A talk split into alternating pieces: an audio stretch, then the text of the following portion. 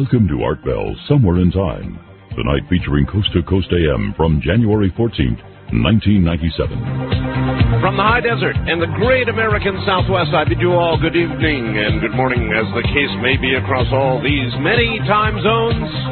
From the Hawaiian and Tahitian island chains, eastward to the Caribbean and the U.S. Virgin Islands, south into South America, north to the pole, and worldwide on the internet. This is Coast to Coast AM. I'm Art Bell. Well, good morning, everybody, and good morning in Canada. One of our new affiliates, CFUN, C-F-U-N-A-M, Vancouver, British Columbia. 50,000 big non-directional watts on 1410. Great to have you on board. We've been hoping to uh, uh, get on uh, CFUN during the week. They've been with us on uh, Dreamland for some time, and now they join us during the week.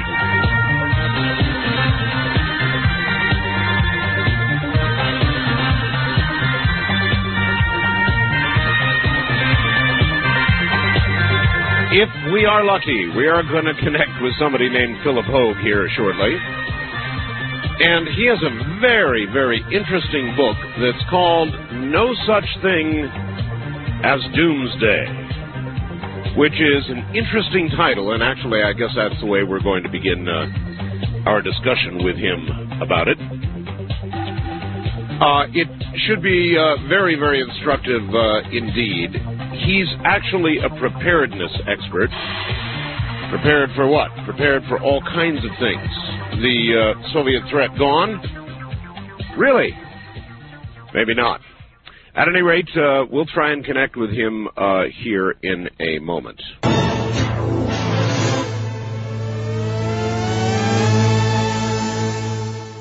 Are you a survivor? You may find out tonight. The book is No Such Thing as Doomsday. The author, Phillip Hoag, lives in the state of Montana with his wife Arlene and their five children.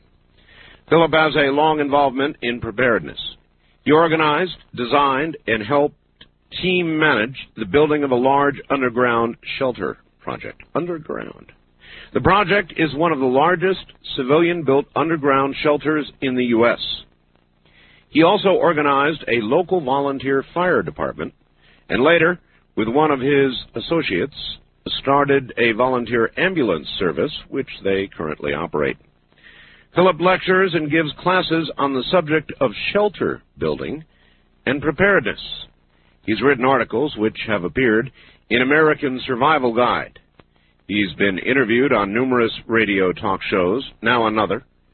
He does consulting in the area of shelter design, systems, and organization. So here he is, Phillip Hoag. Uh, Phillip, welcome to the program. Good morning, Art. Good morning. Uh, Phillip, number one, why did you write a book called No Such Thing as Doomsday? Well, Art, I think that goes back to um, something that you refer to as the quickening. Ah, yes. And I think that uh, what we're seeing here in the what I would refer to as the end of the age is we're seeing an acceleration of events and I think all of us on certain levels, or I should say many of us, are tuning in on the level of the mass unconscious and we're we're getting an uneasy feeling that things are not right. Mm. And when you turn around and start looking at what's going on in the nation and the world, uh, we're seeing a lot of things that are moving toward a point of resolution, a kind of convergence. Whether uh, we're looking at the economy, whether we're looking at international politics, whether we're looking at the environment, whether we're looking at an increase in earth changes, whether it's seismic activity or volcanoes. Mm-hmm. Uh, what I think we're seeing is an acceleration whereby, at one hand, we're seeing a spiritual awakening, and at the other hand, we're seeing uh, kind of a throwing off of planetary darkness. And uh, I think that it's really a, the uneasiness that a lot of people have is kind of a foreshadowing that we're seeing of future coming events. And the reason I wrote this book, and I I invested um, ten years into um, research and study and preparedness and actual activity, was to help people uh, make their preparedness. I know that uh, your show has been very instrumental in waking people up uh, to things that seem to be coming in the future. I mean, whether it's uh, uh, taking people into regression through hypnosis and moving them into the future, whether it's near-death experiences, whether it's Hopi Indian prophecies. Uh, we we see the same thing coming from a lot of different directions. Uh, well, let's talk about the old reason to have a shelter. I remember when I was a child, oh, we would have drills in school and duck and cover, and we'd all get under our desks, and nuclear weapons were going to come uh, flying in at any moment. When they did, your desk would protect you. and people built shelters and worried about the communist threat. And today, in the popular press, the understanding or misunderstanding is a better way to put it is that the nuclear threat is all gone. We don't have to worry about that. Finally, a generation out from under the nuclear uh, holocaust uh, a possibility. Um, but we really are not, are we? No, and in fact, it's very interesting that it was politically correct back in the 60s to build fallout shelters but it's very politically incorrect in the eyes of media, the media, the mainline media today, to make any preparedness preparations. Uh, and it's kind of ironic because really, just from the nuclear standpoint, uh, the threat factor is a hundredfold greater today than it was in the 60s because we have a proliferation of nuclear technology into third world countries who basically hate us, and and I might say for very good reasons many times. And uh, unfortunately, it's not just limited to nuclear technology. Uh, the thing that really frightens me equally as much as nuclear technology is the fact that we're getting a proliferation in biological warfare technology. That's right. That's right. Um, the 12 monkeys scenario. Um, would a would a shelter protect one from a biological threat? Well, you know, uh, yes.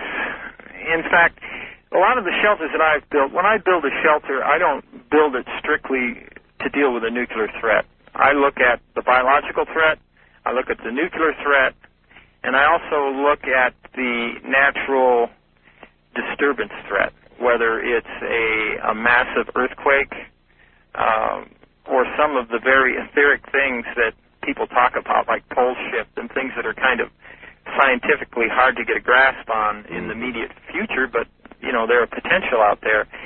But just looking at the biological threat, the main problem in biological is human contact, and also uh, depending on how it's dispersed, if it's uh, an agent that's actually dispersed through the air through an aircraft, and dusted onto a, a large area, um, the stuff is in the air and it's airborne. Um, if you know that this is going on, of course, then you can go into your shelter, and if you have an air filtration system there, you can isolate yourself until the exposure period is over. Now, the, the very scary thing about biological agents are that, and many times, like in the case of anthrax, you're not going to know that you've been exposed or that uh, an act of biological terrorism has occurred until long after the fact. In fact, when you start seeing the symptoms, it's going to be too late to treat the disease. All right. Since you've researched this a little bit, um, obviously from the point of view of protecting oneself against, say, a bi- biological threat, if you were, Phillip, a terrorist, and you wanted to kill massive numbers of people, how would you do it? And what would you use? It's very cost effective. Uh, anthrax is a real easy one to manufacture. Um, you could put enough in a, a van and just drive around uh, Manhattan and spray it around on the streets. Really? And be out of there before people started seeing the symptoms, and you could you could kill several million people. Now, if you really wanted to be effective, you get a DC-8 aircraft and you load that up, and you just fly over and spray uh, large metropolitan areas. Yikes. I mean, this has been well researched by government agencies. Um, it's a real threat. And do we have uh, detectors for this? In other words, if a DC-8 was up there spraying cities as it went, no, there would, is. Would we know? Virtually no detection. We wouldn't even know about it. That's correct. Now, there is good detection equipment for chemical warfare threats, but we we talked about this earlier, and we ought to probably clarify it for the listening audience. Uh, the chemical threat is not as serious as the biological nuclear threat because chemical weapons are deployed in in small geographical areas. They um, they disperse very quickly with wind, and you cannot blanket a large area with chemical agents. Perhaps a good battlefield weapon, but not. Correct. Yeah. I, I understand. In other words, localized effect, then it disperses, it's gone. Now, you know, obviously, you know, people that are really serious about preparedness, the first thing I tell them is if you really want to do something, you need to get out of highly populated areas because you're very vulnerable and dependent in these areas. Because they're going to be the targets. They're going to be the targets, and uh, not only to nuclear, chemical, or biological type situations, but you also have to understand if there is any natural upheaval, if there's an earthquake, we've got a very fragile infrastructure in this nation. We're very decentralized, excuse me, we're very centralized in our food and water and power distribution. That was obvious with the recent floods, uh, the problems up in the Spokane area, uh, where power went down and stayed down during cold weather for days. It was awful. Yes, and uh, I know we just went through a spell here in Montana of 30 below, and uh, you know I would have moved into my shelter if the power went down. I've got generators down there, and it stays a constant, you know, uh, 48 degrees, and I've got all the luxuries of home there. What do we know? Would you tell me a little bit about anthrax? Um, if somebody should spray that, for example, uh, how would the symptoms manifest themselves? How would it spread? Uh, would it simply be an air mist that would be inhaled, uh, and then what days or weeks later you begin getting sick, or what? How, how does that work? I think it's a matter of days. Uh, days. In fact, uh, let's see. I'll have to turn to chapter four here. All right. Uh, chemical and biological warfare. Warfare. Let's see, chapter 44. So you obviously found my book there, right? Oh, yes. okay. I've got it. Uh, and then looking here, let me move on. Uh, it's fairly quickly on uh, biological agents. Um, I don't know if I have the exact figures here uh, on the actual time, but it's it's within days that you start seeing the symptoms and unless you actually know that you've been immediately exposed to it, it's very difficult to treat it with antibiotics. It is uh, treatable? Um, to a certain extent, it is treatable, yes. Uh, but if there were mass exposure, um, not everybody would get treatment, would they? Yeah, that would be my assessment. And then there are there are other more deadly uh, biological agents like Ebola virus, and and we're already seeing uh, mainline media preparation for for that sort of event and just some of the uh, movies that have been out. Uh, but there's uh, a lot of information out there that goes into uh, the fact that there's a very good possibility that Ebola was a man-made virus. When uh, when I was young, a lot of the thinking was if there was a nuclear war, uh, and I suppose this might might translate to a biological uh, assault as well. Uh, you might not want to be a survivor. Well, let's let's back up on that. I right. think that in the mainline media, we've been barraged for years with propaganda from the unilateral disarmament groups. And, you know, they have certain jargon like nuclear winter, Right. uh, like the earth will be sterilized for a thousand years. Right. This is absolutely, totally unscientific and not true. Um, it's very easy to survive nuclear war if you've made preparations.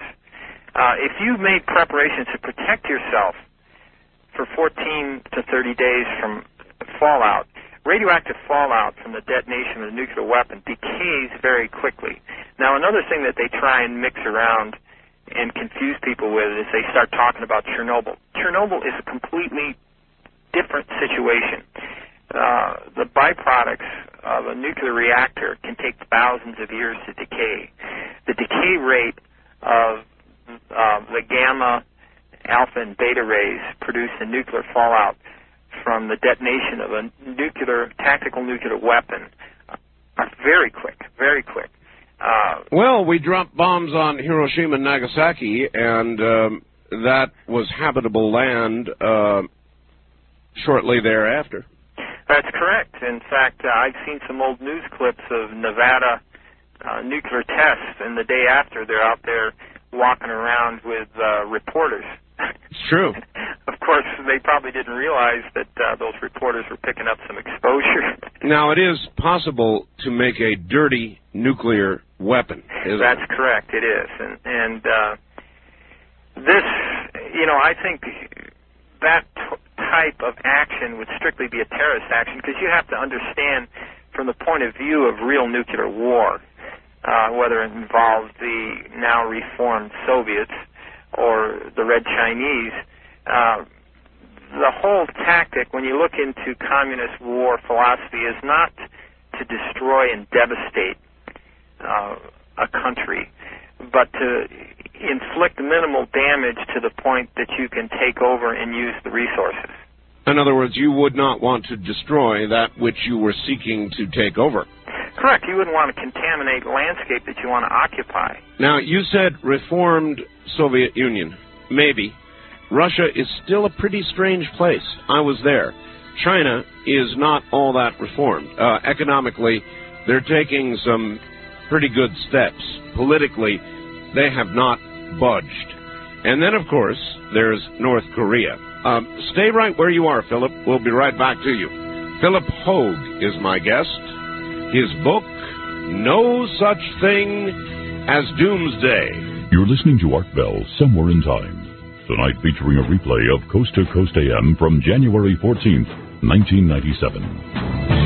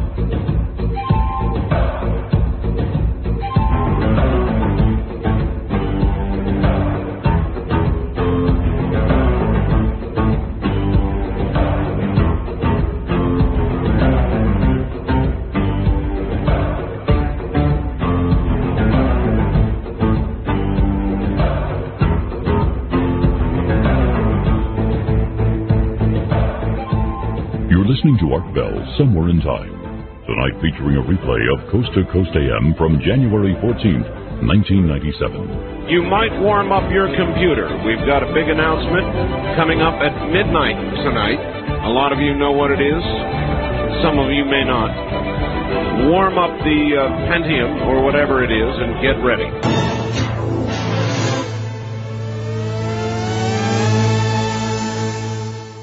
All right, uh, back now to Phillip Hoag. And uh, Phillip, uh, a lot of people these days would say fallout shelter, shelter underground for earth changes or uh, biological warfare. Have you lost your mind? Correct. Yeah, people I- incorrect, uh, totally politically incorrect. Well, you know, they said the same thing to Noah. I bet they did.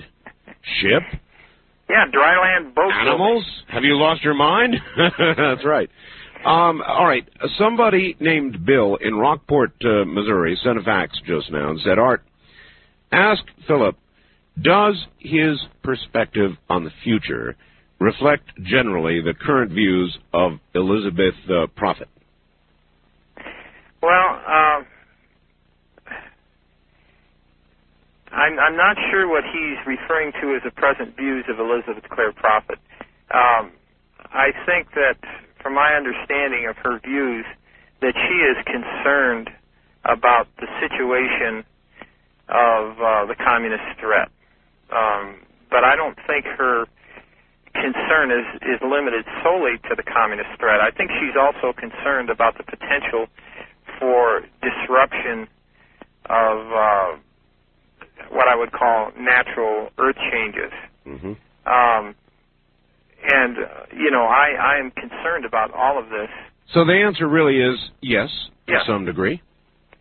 Uh, Um, do you know Elizabeth Clare? Yes, I know her. Uh huh. I find that woman an extremely interesting individual, and I have been trying to interview her for a long time. Very interesting. What can you tell me about her? Well, uh, I've actually known her for, I think, about 24 years now. And, uh, you know, she, you know, let me let me clarify one thing here.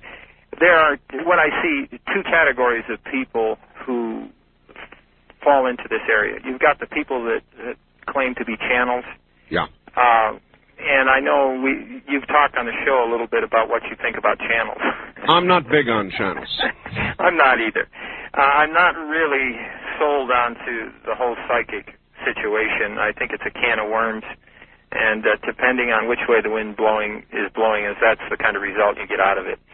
Um, Elizabeth Clare Prophet uh, represents herself as a prophet, and uh, she does not necessarily come out and say uh, that such and such is going to happen on such and such a date um, I think her basic message is, and you have to understand, I'm not a representative of their organization, but I Right. can tell you uh, what I read to be her basic message is that uh, we're coming to the end of the age, and we're coming to what you would refer to as a karmic resolution.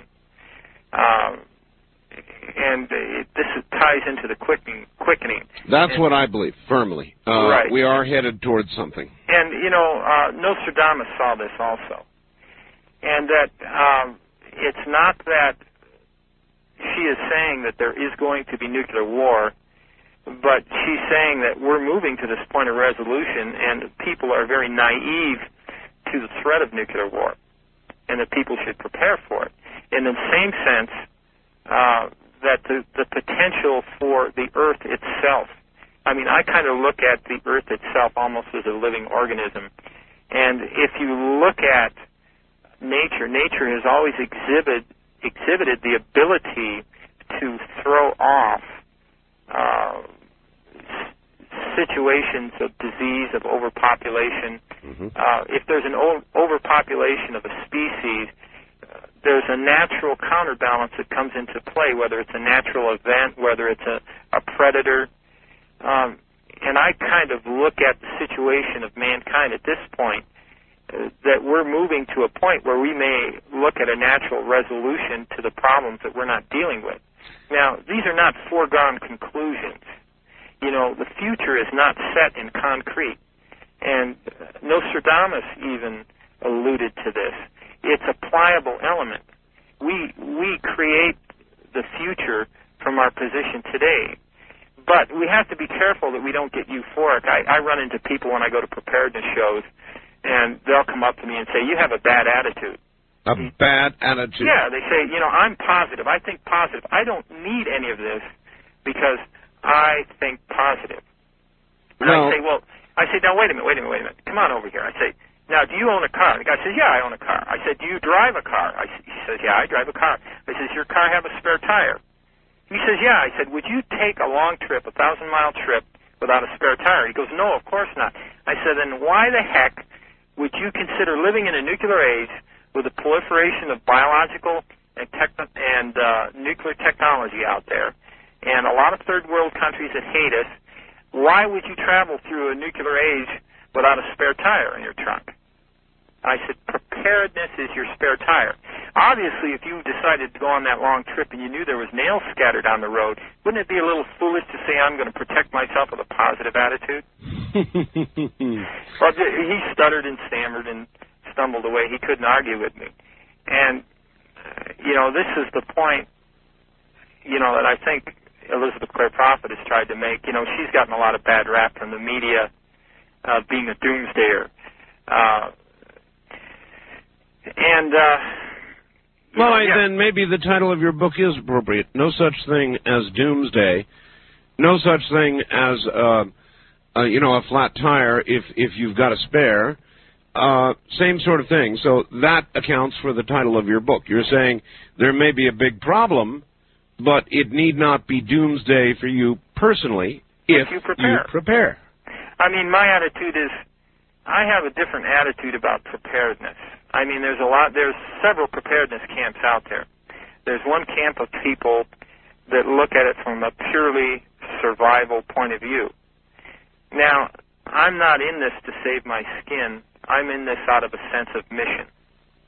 And I believe, and my goal is to get to the other side. I think we're, we've got a storm coming. I can't tell you the wind speed or the wind direction and velocity, but I can tell you there's a storm on the horizon. I can't tell you how high the waves are going to be because I, you know, I don't profess to have a crystal ball. But I'm looking on getting to the other side, and the reason I'm looking to get to the other side is I think there's going to be a brighter day, and I want to to retain and carry through my values, uh, spiritual values, and I want my children to get to the other side to carry these things on. I mean, I really believe that all of us, you know, sooner or later we're all going to die. Let's face it. That's and that's right. that's one thing I really deal with in my book that you know very other few people, very few people have really dealt with is you know how to deal with death and dying. I mean, in our society we like to shove that back in a corner, you know, and we don't like to deal with it. Uh, but that's something that we may see on the future, and, and my attitude is we all need to do our best and prepare. You know, and if our numbers up, our numbers up. You know, many of us have philosophies, uh, the ongoing nature of life, and uh, I also do. And I, I don't really fear death. I've had near death death experiences in the past, and uh, but I have a sense of mission, and that's why I prepare, and that's what I why I suggest other people prepare. You know, and what I t- tried to do in this book is make a how-to book of how to turn your concern into action. I think your show has been phenomenal in waking people up, and they've got concern now. And and what I come through on this book is how to take that concern and actually What translate it What to do? Yeah. right. Um, all right. Well, number one, what to do. A lot of people that are listening to you right now live in the middle of Los Angeles, San Diego, Seattle, uh, Chicago, you name it, you know, the big cities. Uh, what can they do? Well, obviously, what I do in the book is I kind of talk about different threats when I work through. Obviously, let's let's just look at a threat scenario. All right. Okay, what would happen if we had uh, a nuclear attack on this country? Uh, we have a very fragile infrastructure when it comes to the distribution of food. Uh, if you're in Southern California, uh, the availability of water is a very fragile infrastructure. Mm. When you start looking at how much food is on the shelves of the local grocery stores, you're looking at a maximum of seven days of food supply. Uh, and uh, when you look at your dependency on the electric meter out there, uh, people just start need to start thinking, what would happen if the power went off? Not too many people have to think real hard about that. We've Yeah. got, uh, as I said, in the Northwest, hundreds of thousands of people lost power. And, you know, when the power is there, you don't even think about it. When it goes off, you begin to realize how much it really affects uh, everything you need to do. Right. In fact, even here, I live in rural Montana, and I have neighbors, and I say to them, and a lot of these people are very preparedness minded. Um, I say to them, well, what are you going to do if the power goes down? hmm And uh, you know, I say you've got a 600 foot well there. You know, you're not going to be able to flush the toilet. You're not going to be able to get a drink of water. You know, what are you going to do? And going back to people in the cities, all I can say to you is if you're in a situation where you can't relocate out of a highly populated area, And a lot of people can't. I, and I understand. You can only do the best you can do. And number one, you need to get a long-term food storage program. Um, and a lot of people now, this gets really bad-mouthed in the mainline media. Anybody who puts long, who puts aside long-term food storage is a hoarder. You know, and that is just a very distorted uh, view of the situation. If you put away long-term food storage when there's an abundance of food available, you're making it easier for everybody else because you're not going to be competing for food rationing when it happens. Right. So it should be encouraged. But the reason that certain elements in the government don't like this is because it makes you less C- dependent. controllable. Right.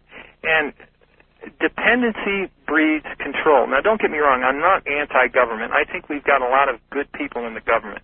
Unfortunately, we have some black elements, a minority, that seem to have control of what's going on. Okay, actually, I'm not a big anti-government person either. However, uh, there was some regulation or law proposed recently with regard to hoarding, wasn't there? Right, and I think it's whatever they decide is a two week food supply. Anything What, what the hell are they talking about? What right do they have to tell us that we can't have more than two weeks or two months or two years of food if we want to? Well, I, don't get that. Art, if you go and you read the U.S. Constitution and you look at uh, 60% of the laws on the books, you would say, what right do they have to do this? Uh, Yeah, but I'm asking about this specific one. What, is, what, what do they care? There's plenty of food out there right now. If, if we want to store some up, so what? Well, I think, you know, and I, I cover this in the book. When you look back to what the Soviets did to the people in the Ukraine, they created an artificial, they couldn't subjugate the people, so they created an artificial famine. There were tons of food in the warehouse, and they starved millions of people. And when you start looking at uh, weather modification technology and, and some of the stuff with HAARP and the capabilities of modifying weather, and you start putting together the big picture, um, it's a marvelous tool for controlling people to control food. Well, it's true. Uh, you could have all the guns in the world, and if you did not have food, the day would come or the hour would come when you would gladly say, "Here's my guns. Give me some food." Well, that's very interesting too because uh, you know I don't have this in my hand, but from reliable sources, uh, some friends of mine came up with some documentation from the U.S. Department of Agriculture stating that USDA offices, which are, would be your ration food rationing centers, Yes. would also be gun collection points. So when you equate the two, uh, we're seeing that uh, there would be no food rationing without the surrender of firearms. uh, very dark scenario. Right. Uh, you know, I I really see. I don't really cover the totalitarian threat in my book to any great detail for a number of reasons. One, I try to make my book as broad based as possible so that uh, it doesn't turn off a great deal of people. Mm-hmm. Uh, but I think this is a real concern, and uh, I think what I try to convey into the book is being self-sufficient, not being dependent. And uh, you know, I think the worst case scenario would be our nation's government becoming a totalitarian government. I'd rather face nuclear war, quite frankly. Uh, or some sort of civil disruption. I, I absolutely don't rule that out. It doesn't take many people to get something like that started, and we went through a rash of it. Uh, now it's calmed down a bit, but you know the whole militia movement, that business. Right. Uh, very concerned about that. And uh, so there are a variety of threats, whether it's terrorism, the old nuclear threat, uh, domestic disruption. You are correct. A million different things could happen. Finan- financial collapse. Uh, that's one I'm very personally concerned with. We just had a presidential election. The debt, the uh, the monstrous debt we have, and what that is going to do. Uh, not even debated. Not even debated. And in a very few years, all the money we would use for any social programs is going to be gone to interest on the debt. And that's going to cause some serious trouble, Phillip. Serious. It's an impending storm that's on the horizon. Yes. Uh, as you mentioned, weather changes. Now, I'm beginning to think uh, the weather is changing. I'm not saying that uh, uh, some little Wizard of Oz behind a curtain is pulling levers. I don't know. Maybe it's environmental, but the weather does seem to be changing. So, uh, you build shelters. What kind of shelters? Well, um, most of the shelters that you know, let me let me go back to square one here. I started out at a point that I was concerned about preparedness, and so the natural thing that I did that a lot of your listeners out there will try and do is I'm going to con- contact FEMA, the Federal Emergency Management, Management uh, Agency, and I'm going to see if they have any information on how to prepare. And so I did that 10, 12, 13 years ago, and they send you out these Xeroxes of uh, 1960 brochures, and they were virtually worthless. There really wasn't any information there uh, that was comprehensive, that was usable, that was in any way effective. Um, so the scenario that they were using back on the 60s was the old doomsday scenario. Mm. That if if we had a nuclear war, the Russians would fire off all their weapons, and the U.S. would fire off all their weapons, uh, and then you know the dust would settle, and then after 14 days, uh, the radio radioactivity would have decayed to the point that we could all come out and start the new age. you know, rebuild civilization. Right. Well, that is a really outgrown uh, scenario.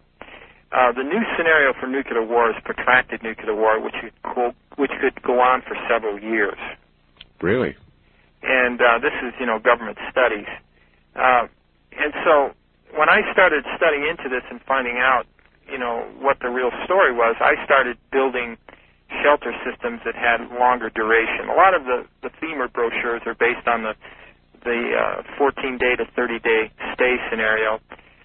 Most of the structures that I've built and been involved in, we built them to go maybe a year and a half.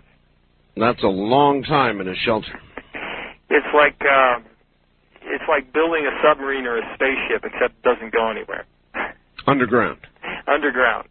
Um, the particular one that uh, I organized and built is about 7,000 square feet. Ooh, that's big. Uh, and we outfitted it with three diesel generators. It's got, you know, running water, hot water, uh, you know, showers, flush toilets, uh, kitchen facility. Uh-huh. And, you know, you could close the doors on that for a year and a half. Wow. Uh, you know all those people that you talked about that uh, have rose-colored glasses, don't think about, don't care about preparedness. The one that you lectured about the spare tire, Right. they'd be a knocking at your door.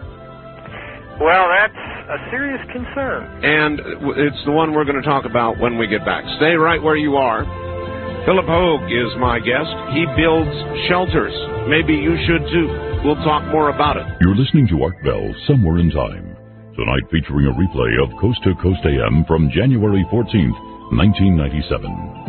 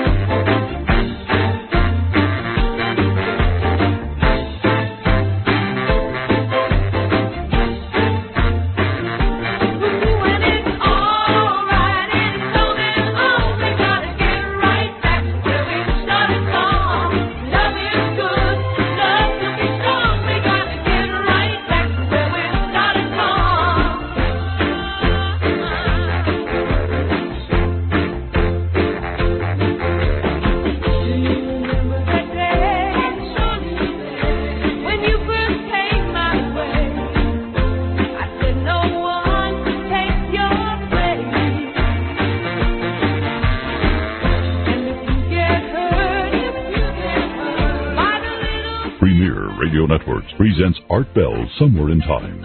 Tonight's program originally aired January 14th, 1997. Well, all right, here I am once again. Good morning, everybody. Phillip Hoag is my guest, and he has authored a very comprehensive book called No Such Thing as Doomsday. We'll get back to him. He builds shelters. Big uns.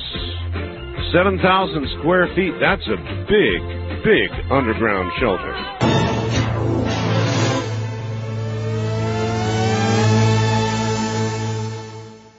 Back now to Phillip Hoag, and I would ask my audience to ask yourself if something occurred, nuclear, biological, chemical, natural, whatever, would you be one of the people in a shelter, in an area where you had food and water and some sort of electricity, or would you be one of the people knocking on somebody's uh, shelter door? Which category would you be in if that occurred right this minute? It's an interesting question. Now, back to my guest, Phillip Hoag. Phillip, welcome back. Hi, Art. We were talking about security. Yes. Well, security is kind of the sensational issue. you know, the social trend today is toward disarming the public. Yes. And uh, gun ownership and shelter defense considerations are potentially politically incorrect. All right. Well, a lot of people have joined us here at the top of the hour in large cities. You build shelters. Right. Actual shelters. A big one. You've got a 7,000 foot shelter. That's more like a warehouse. That's gigantic. And uh, right at the uh, top of the hour, I said, look, if something awful happened, biological, uh, even chemical, nuclear, whatever, uh, Earth changes, uh, a lot of people know, now even more, that you've got a big shelter, lots of food, lots of other stuff. They're going to come, they're going to come knocking at your door. I remember an old Twilight Zone where people went down into the shelter. I'm sure you saw. I remember that. Yeah. And the people were pounding, let us in, have you no mercy? That's what would happen to you. Well, you know, I can talk about that. Uh, number one, if you build a shelter, you you really need to consider the security factor, uh, because a shelter is a very vulnerable thing. I mean, you can make strong doors on it, but no matter how well you design your system, your air supply is is very vulnerable. When you're in a shelter, you're like being under the water with a snorkel, and so you know this is something you have to look at. And now a lot of times when you make security preparations, people will accuse you of being anti-government yep. and uh, doing this because you're planning some confrontation with the government. Are you a militia member, Phillip? No, I'm not. You're not. No, I'm not. I, so, I'm not going to badmouth the militia. I think they've gotten a lot of bad misrepresentation. Uh, I'm not a member of the militia. Uh, but what I would like to say is that uh, the reason I make security and I advocate making security preparations is not because the threat of government, but the concern that in a crisis there might not be enough government. Do you follow what I'm saying? Oh, very, very well. Yes, indeed. As a matter of fact, even even in the lesser disasters, um, I'll, I'll tell you something. Up in Washington, in uh, eastern Washington and elsewhere, when the power went out, the lines went down, the ice got on the lines, everything went down. Frankly, a lot of civil authorities told people, you're on your own. And that was a minor matter compared to what could occur. That's correct. Um, and unfortunately, but true, I think that in a real emergency like we saw the story of Noah, all those people that mocked him while he was building the ark, they all came banging on his door when the water started rising. Now, I, I really believe that Noah, could he have opened the door, would have opened the door and let the people in. I think he was a big-hearted guy. The problem was, is he, if God had let him open the door, those people would have thrown him and the animals overboard. Sure. Uh, so basically, what I cover in my security section in the book is I discuss this issue and and and I go into some very practical things that people can do. But the bottom line is, I think everybody has a moral responsibility if they own a shelter to fill it to the capacity of the life support systems. And now, what I mean by life support systems is you can't just put an infinite amount of people in a confined space underground it ha- you have to circulate air through it. Right. And, and I have a, very comprehensive chapter in this book on air supply systems, air filtration, and whatnot, and how to calculate how many people your air supply system will support. Because oxygen is not the e- is not the issue; it's CO2 buildup. And when people breathe, they give off CO2, and if you're not moving enough ventilation through there, CO2 levels uh, quickly rise to a level where it starts killing people long before you've used up the oxygen. All right. Well, I, I've had a lot of people who have said they've seen your shelter or know know about it, and it is very impressive. How many people could a 7,000 uh, square foot shelter hold? Again, it goes back to the air supply system. Exactly. In our system, we've got about 1,200 CFM, and you know, according to the government uh, recommendations, it's 7.5 CFM for our uh, climatic region, you know, that equates to about 150 people. About 150 people.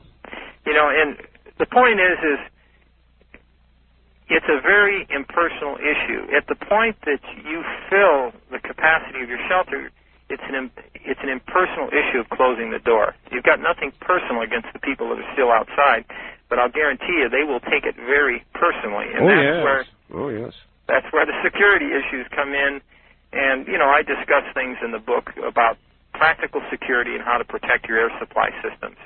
And that's what it basically focalizes around. But it's everybody needs to know what the capacity of their shelter is. Now, you know, there's a lot of people that say, well, you know, I could never deal with that situation, so I won't build a shelter. I just assume die. Well, that's right. You know, somebody's got to carry things on, and um, well, apparently the government feels that way. Now, while they have not uh, sponsored a big effort for the civilian population to build shelters. Uh, for some reason, they f- have felt a need to build them for themselves. There's uh, a very comprehensive book out there. I go into this a little bit, but there's a book out there uh, called uh, Underground Bases and Government Underground Bases and Shelters. That's right. And it, he very comprehensively goes through and, and lists all the known shelters. I mean, he infers the presence of some very deep underground tunneling, which he can't substantiate, but he can show you. He documents in that book uh, the existence of the planning work that went into it and the patenting of the technology technology to accomplish it. Believe me, I, I've seen on 60 Minutes and some other programs like it. They have shown some government shelter. Right, government. We know about Iron Mountain. I mean, and uh, you know all the other known government facilities, and they've invested billions of dollars. Yes. Uh, we know about those. Uh, in fact, there was an interesting story about they they built a lead lined vehicle for getting uh, government members out of Washington D.C. I think they finally Mhm. figured out that they weren't going to be able to get him out by helicopter. And the only thing I could figure that this thing must be a tracked vehicle that can drive over the top of the civilian cars that have jammed up the interstate. Great. It's uh, Great. it's kind of a sad scenario, but the government has made extensive preparations in spite of downplaying it. The Federal Emergency Management uh, facilities around the country in the regional centers. I went down to the Denver facility. Uh, they've got uh, in downtown Denver there. They've got a mile square uh, federal block there, and, and they've got the regional FEMA center there. And we walked up, and it, it was sort of impressive, and it had this, you know, combination push button thing on the door, you know, to get in. And so we stood there until some guy came up and pushed the buttons, and then we just walked in behind him. really?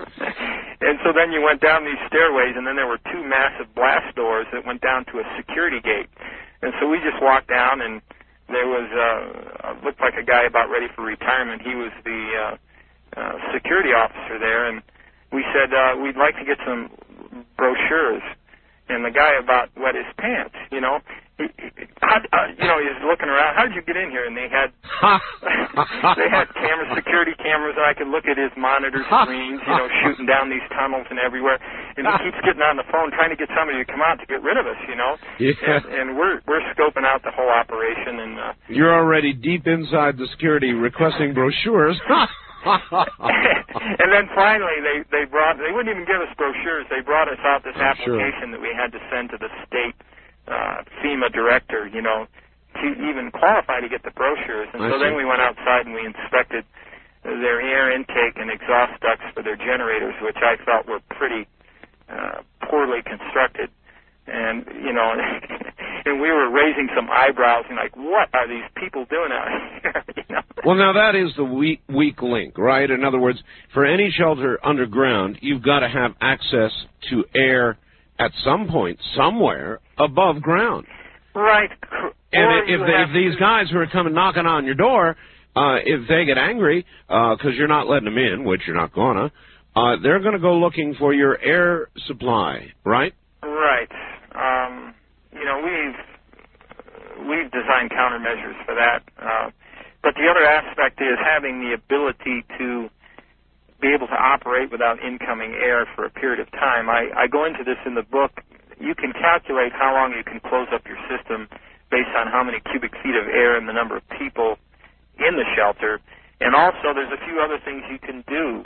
Uh, you remember in uh, Apollo 13, the big problem they had there is they had a lithium hydroxide Right. module that they had to retrofit. Yes. And, and there's two elements. One is called uh, sodium hydroxide, and the other is lithium, lithium hydroxide.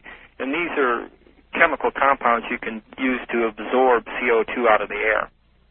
And if you have these and you've got a system set up, you can actually uh, go a long time in a confined area without uh, people perishing because as long as you can scrub the CO2 out of the air, the oxygen will last, last a long time. So in some cases, it's a matter of having the capability to wait them out.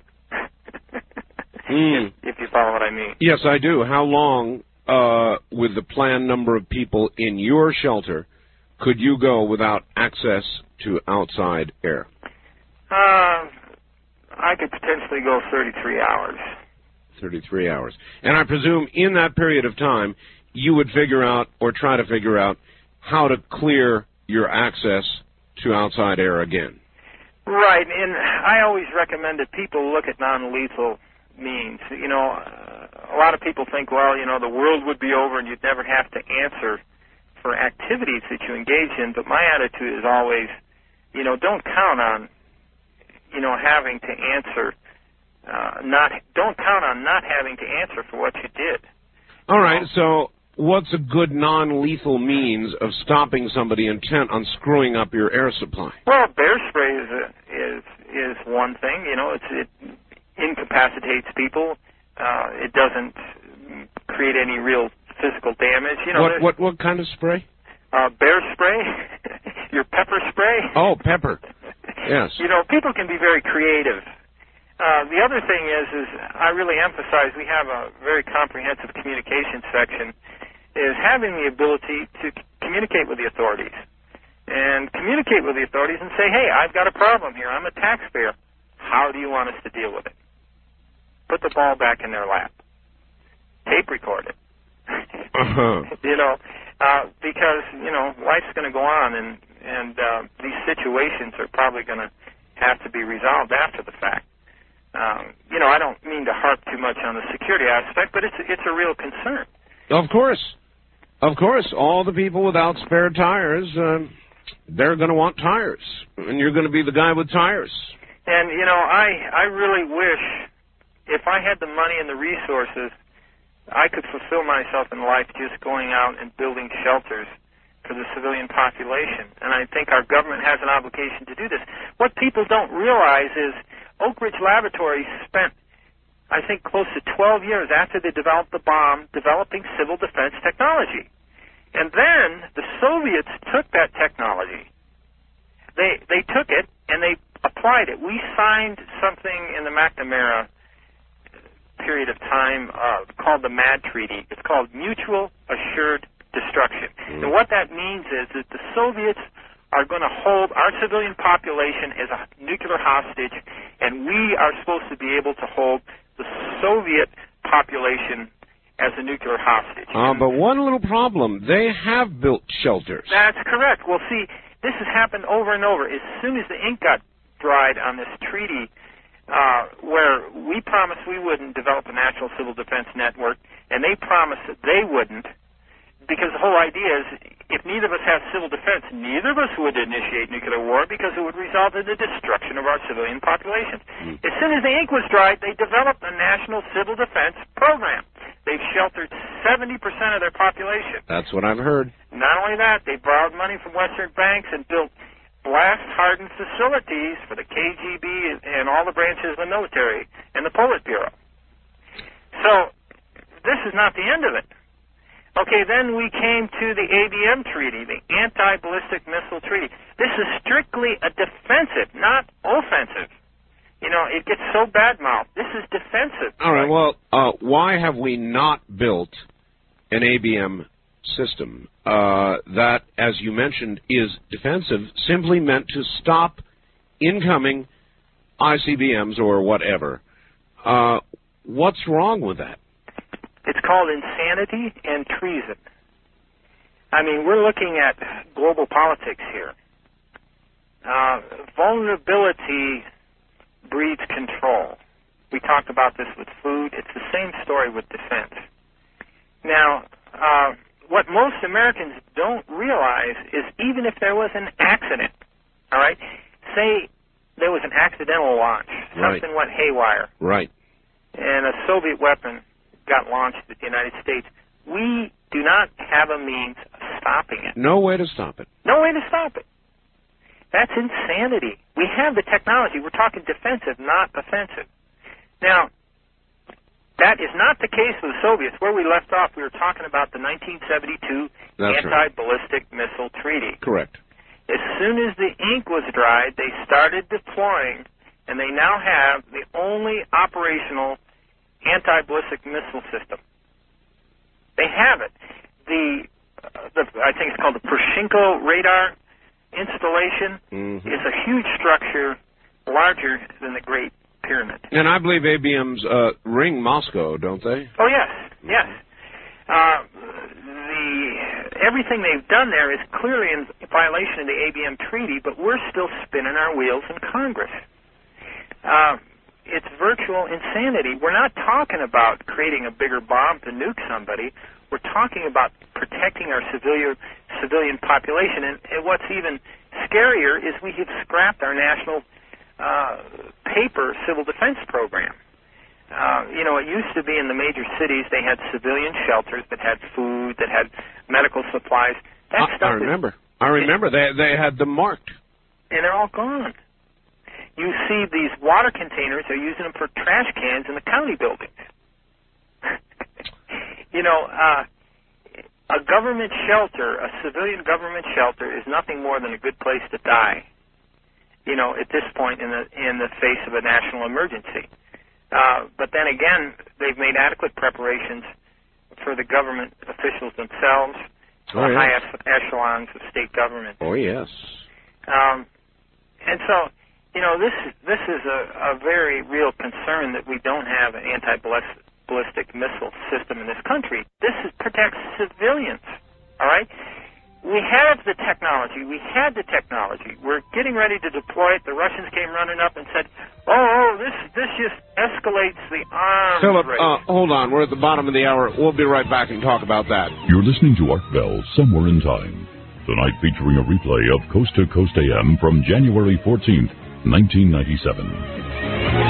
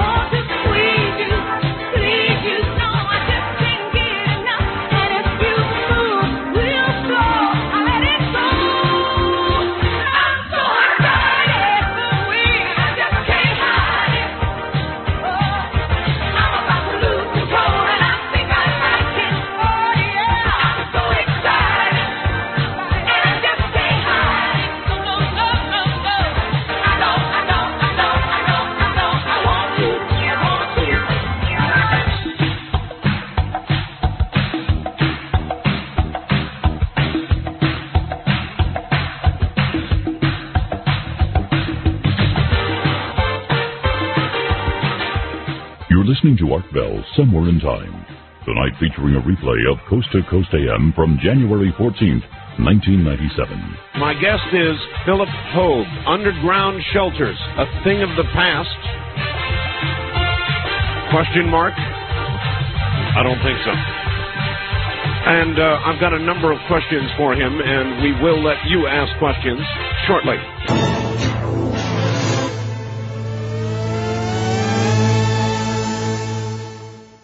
Apparently, a lot of people are very interested, uh, uh, Phillip, in what you're saying. And uh, here are some questions from um, Frank in Cleveland, Ohio. My question What can a person uh, do to build a shelter if there's no sufficient financial background for that person to do so?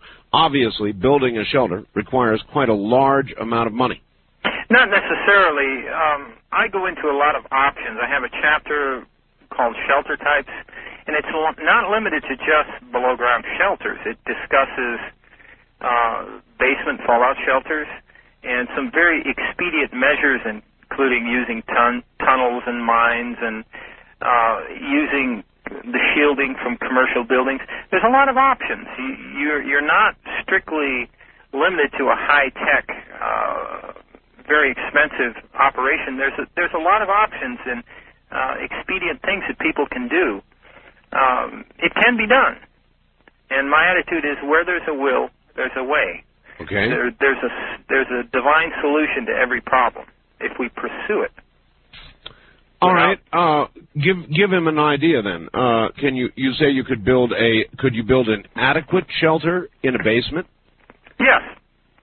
Like um, in my shelter section, what I basically do is I go over the pros and cons of every option. There is no silver bullet in the universe.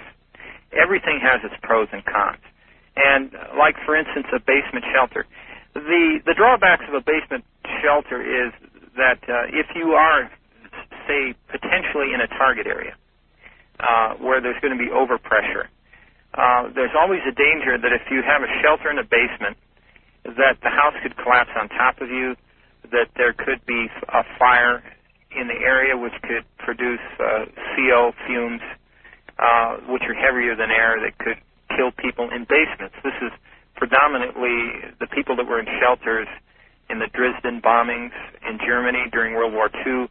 Most of the people in shelters that died died from CO poisoning, from the heavier than air gases. Um, and so that's the real drawback to a fallout shelter. Now, if you're not uh, near a quote target area, if you're you know 12 miles away from a known target, then you're not going to be affected by overpressure.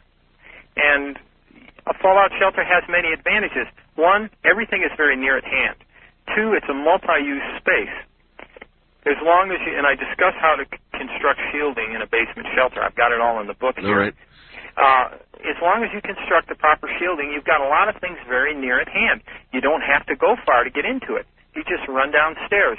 And like I say, that's a space that, you know, is not just solely dedicated to being a fallout shelter. It can be a rec room, it can be a TV room, it can be an exercise room. There's a lot of creative use you can make for that space. So, a basement shelter is probably one of the most uh, cost-effective means that you can employ. Now, when you start looking at large commercial buildings, uh, I've got a whole chapter in here that I talk about radiation shielding. All right, and how to calculate it. If you've got the basement in a large building, you've got a lot more uh, radiation shielding setting up on top of you. You can look around and see what sort of available commercial structures there are in your area and see if there's one that's got some pretty good shielding into it. Uh, the considerations you have to look for is number one, you're going to need a source of water. Now, a lot of times in a large building, there's a there's a standing reservoir of water sitting above you in the entire plumbing system. Right. Uh, there's hot water heater tanks in your basement. A lot of times, there's uh, you know there's a lot of expedient things that you can draw on for water. That's an important factor. Generally speaking, it's not that hard to deal with radioactive fallout in terms of air filtration. Uh, you know, the old school of thought they get into using these expensive Swiss-made carbon air filtration systems, but you only re- really need those systems if you are very close to a target area. And I tell people, man, if you live close to a target area, you need to move. That's the most cost-effective thing you can do. you know, because even if you had the best shelter in the world, you know, state of the art, built by the Rand Corporation in your backyard, you know, uh, the first thing you may know, the first thing you may realize that you've got a problem is the flash. Yeah. And at that point, uh, the neutron radiation just cooked you. You're running for the door, even if you built beat the overpressure to the door. The neutron radiation just zapped you if you're that close. So you are the walking dead. Yeah, you're fried. You're just you're toasted. So my point to people is, if you're that close to a target area, the most cost-effective thing you can do is move. I'm not really an advocate of building blast shelters per se because anybody that needs a blast shelter is in the wrong place. Mm. Well, um, there's a lot of people in wrong places. Right. Well, it's not hard to figure out if you're in the wrong place. And the other thing that the unilateral disarmament groups have perpetuated to the mainline media is that the whole United States is going to be devastated. That's not the case, and I've got the charts and everything in my book that show you what the overpressure and the heat effects are from the detonation of both uh, ground burst weapons and air burst weapons. And I talk about the whole technology of, of weapons and the detonation of weapons and what the effects are on populated areas. And if you're out 12 miles away from a ground burst, all right, you're not even going to hardly feel the wind from that thing on a one de- megaton weapon. All right.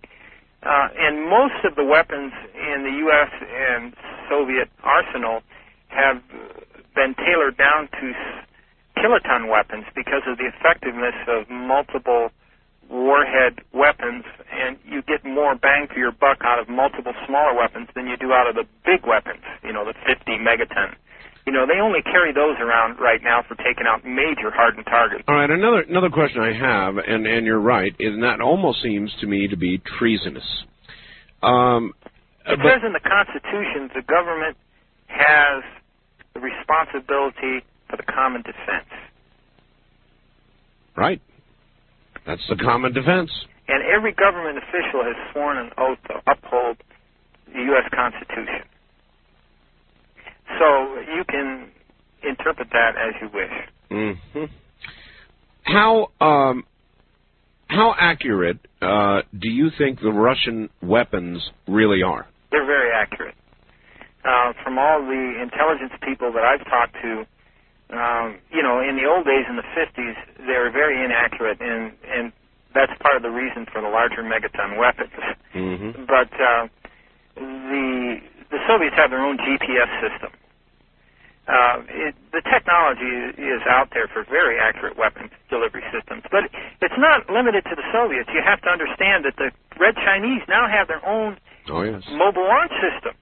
The United States doesn't even have a mobile launch system for its uh, intercontinental ballistic missiles. The Soviets have got them. You can't track them. They run around like cockroaches all over the countryside, so you can't target them and take them out.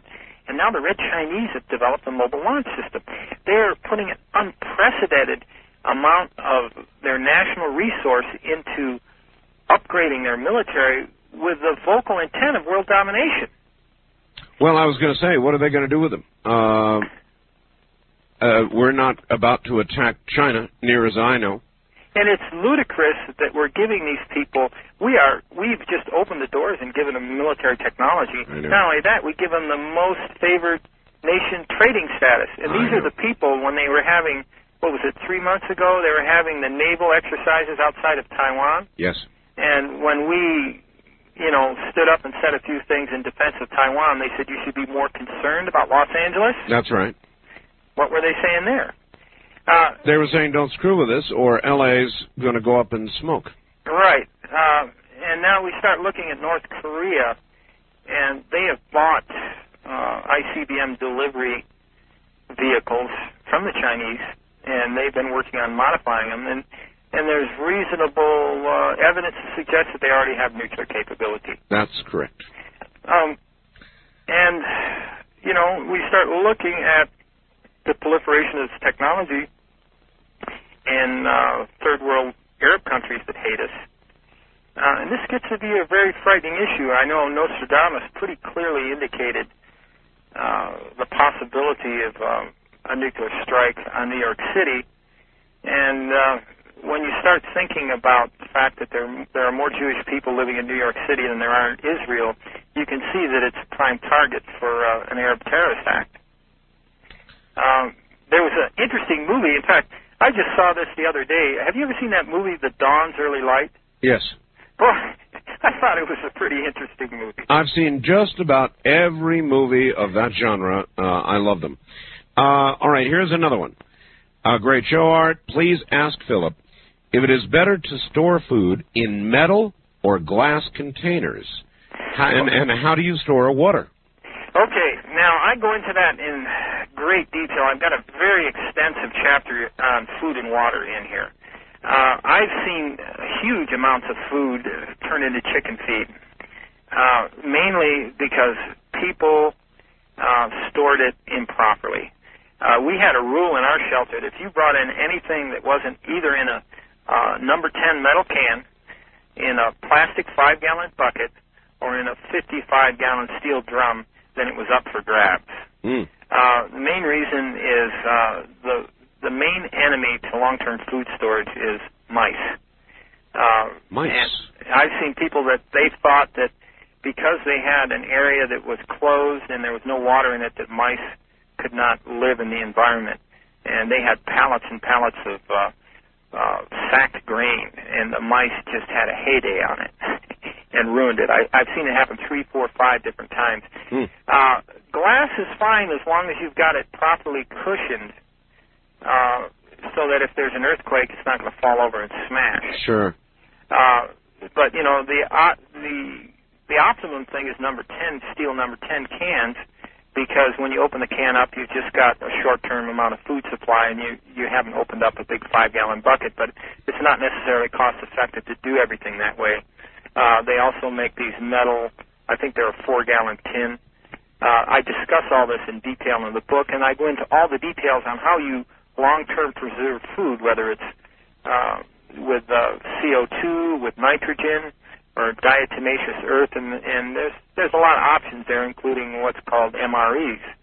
Um, I cover that all in detail. The The other thing is water. It's very difficult to store water for long periods of time. Why? Uh, it just develops algae. Uh, you know, you can, if you have a water storage tank, you really need to go in there every two months and dump the water, put clean water in, and treat it with uh, uh, Clorox. And I've got the percentage of you know chlorine that you dump in there to chlorinate the water because water water goes bad very quickly. Are there not uh, newer uh, technologies like ozone systems? Yeah, I, uh, I I go through all of the means of water purification in this chapter, whether it's ultraviolet, whether it's a carbon filter, whether it's reverse osmosis, and I Right. I explain all the different options and how they perform and what the pros and cons are of them. What I really like and what I try to advocate people do is when you look at where you're going to put a shelter, see if there's any chance, look at the water availability. Uh, like in our shelter, we've got a well right inside it. And it's not that deep. It's only about 90 feet down to the water table. We've got an electric pump. We've got a backup electric pump. We can pull up our supply pipe and change the pump if we need to. And we've also got a hand pump in it. And we've also got a backup uh, water cistern.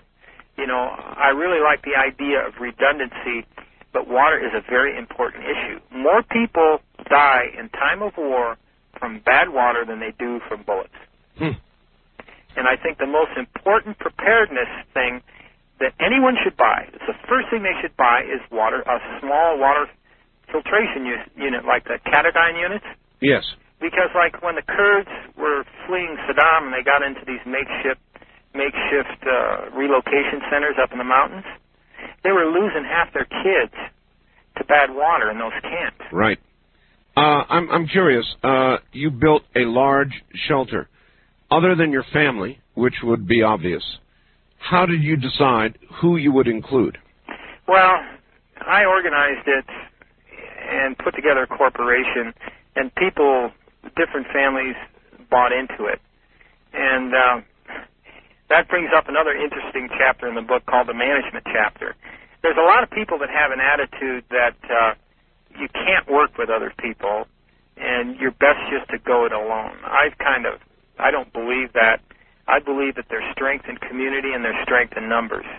Uh, no one of us is a Mr. Rambo that's a brain surgeon and a diesel mechanic and a good cook all in one. You know, it's just we all have a particular facet that we're a genius in, if you know what I mean. Sure.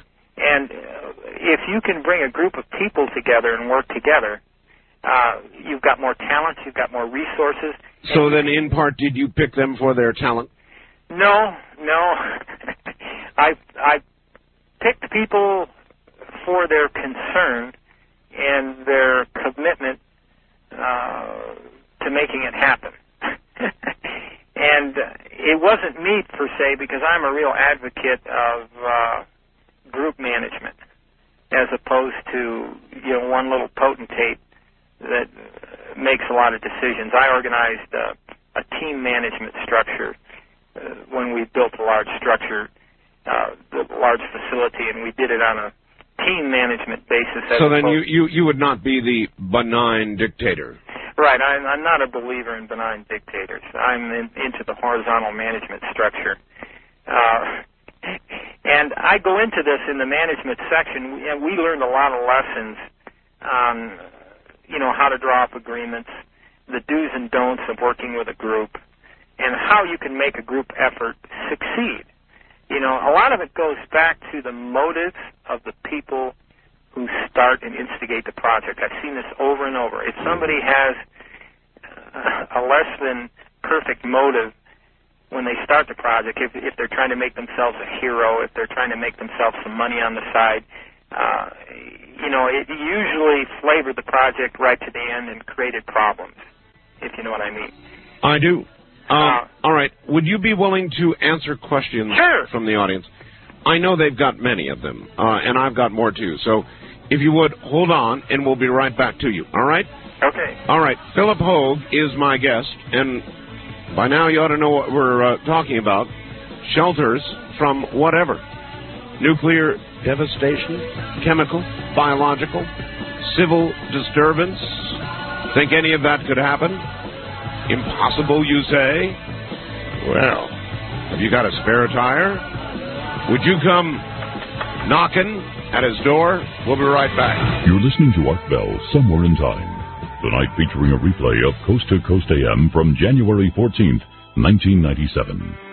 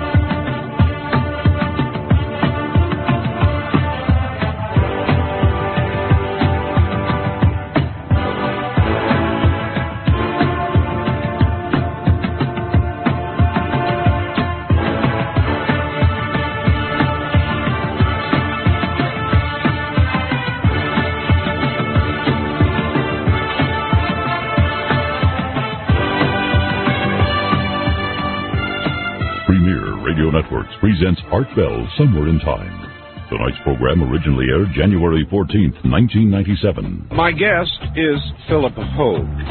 He's authored a book called No Such Thing as Doomsday. I guess if you prepare. In the beginning of the book, a quote from Patrick Henry on threats. Quote, We are apt to shut our eyes against a painful truth. For my part, whatever anguish of the spirit it may cost, I am willing to know the whole truth, to know the worst, and to provide for it. End quote.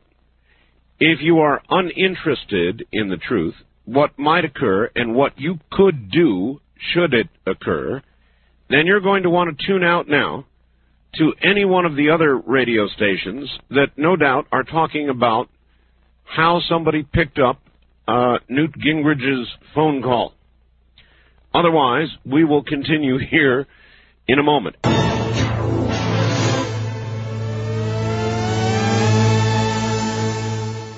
Uh, Phillip, uh, welcome back. Well, good to be back, Art. Um, we're going to go to the phones and let some of the uh, audience ask you questions. Uh, again, the book, No Such Thing as Doomsday. Uh, at least for some people. Uh-huh. All right. Some people worry, others prepare. Uh, fir- first time caller line, you're on the air with Philip Hogue. Hi. Hello, uh, Art. My name's Ted. I'm calling from Longview, Texas, Yes, sir. listening over AudioNet. Uh, my all right. question, I don't have a question yet, but I want to tell him about a little something. There is a local regional supermarket chain uh, in our area that has a distribution center that services 250 stores.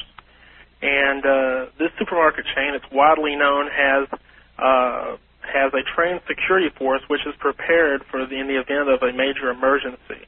They have 15 foot perimeter fences around the entire distribution center.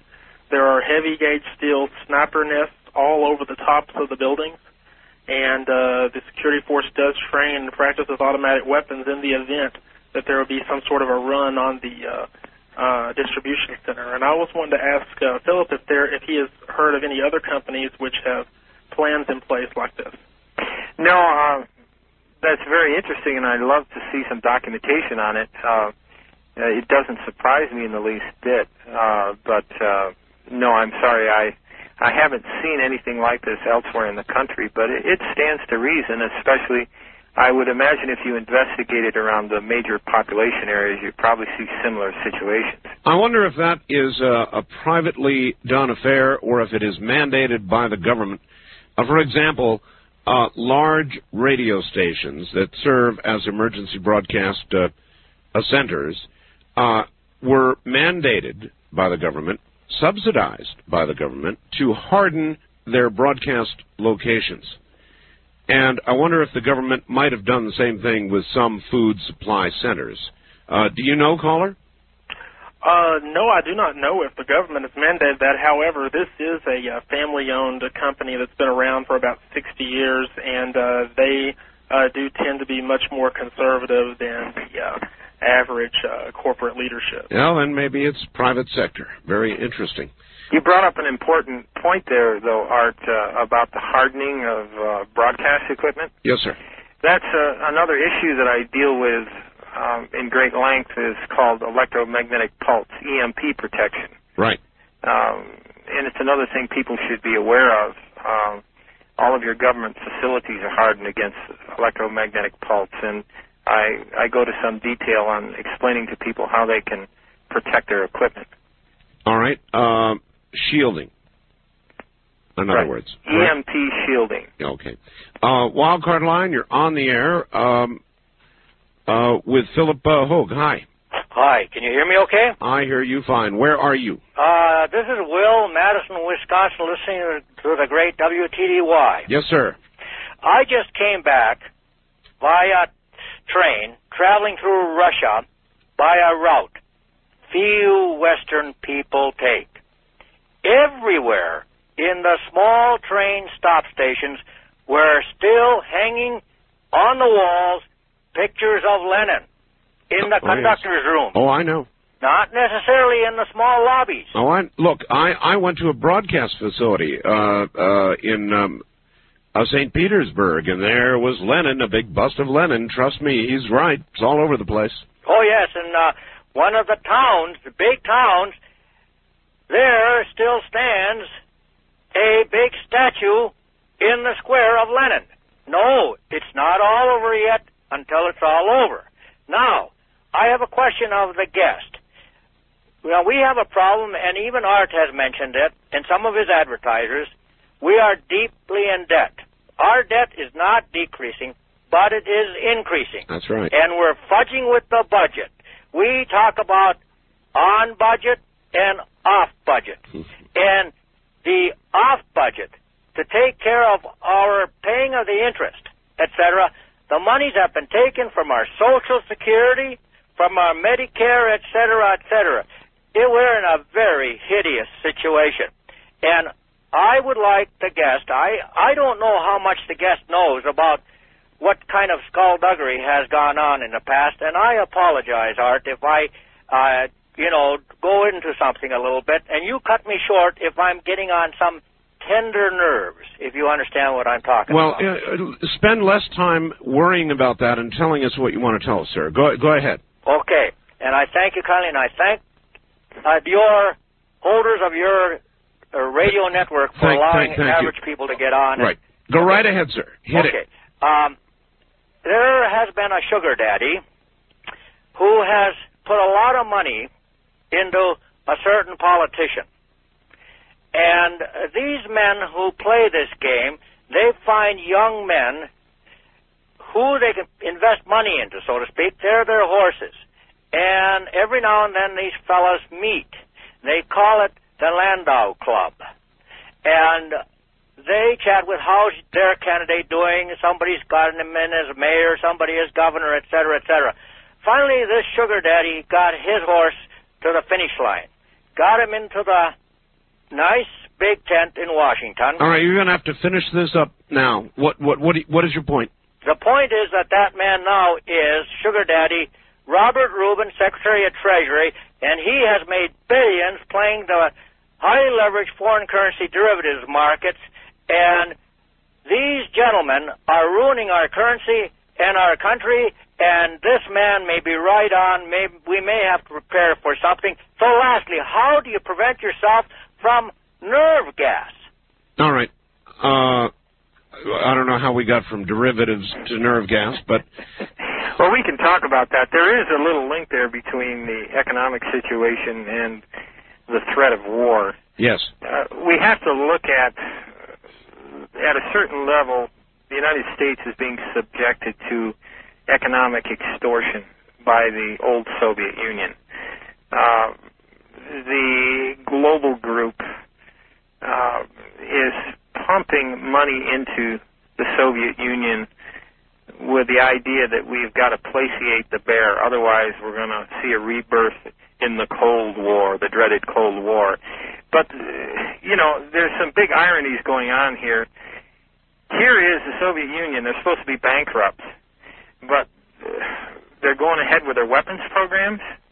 Uh, they're still building nuclear submarines. Uh, they're upgrading their missile fleet, and they have the only operational space station in the world. Now, how can this be for a country that's bankrupt? It's a good question. The, the other point is, is eight out of nine, eight out of ten of their space shots are military oriented, and they do more space shots in the U.S. It's all a good question. I, I, I have no answers uh, except to say what we think they are is not what they are. Simple as that.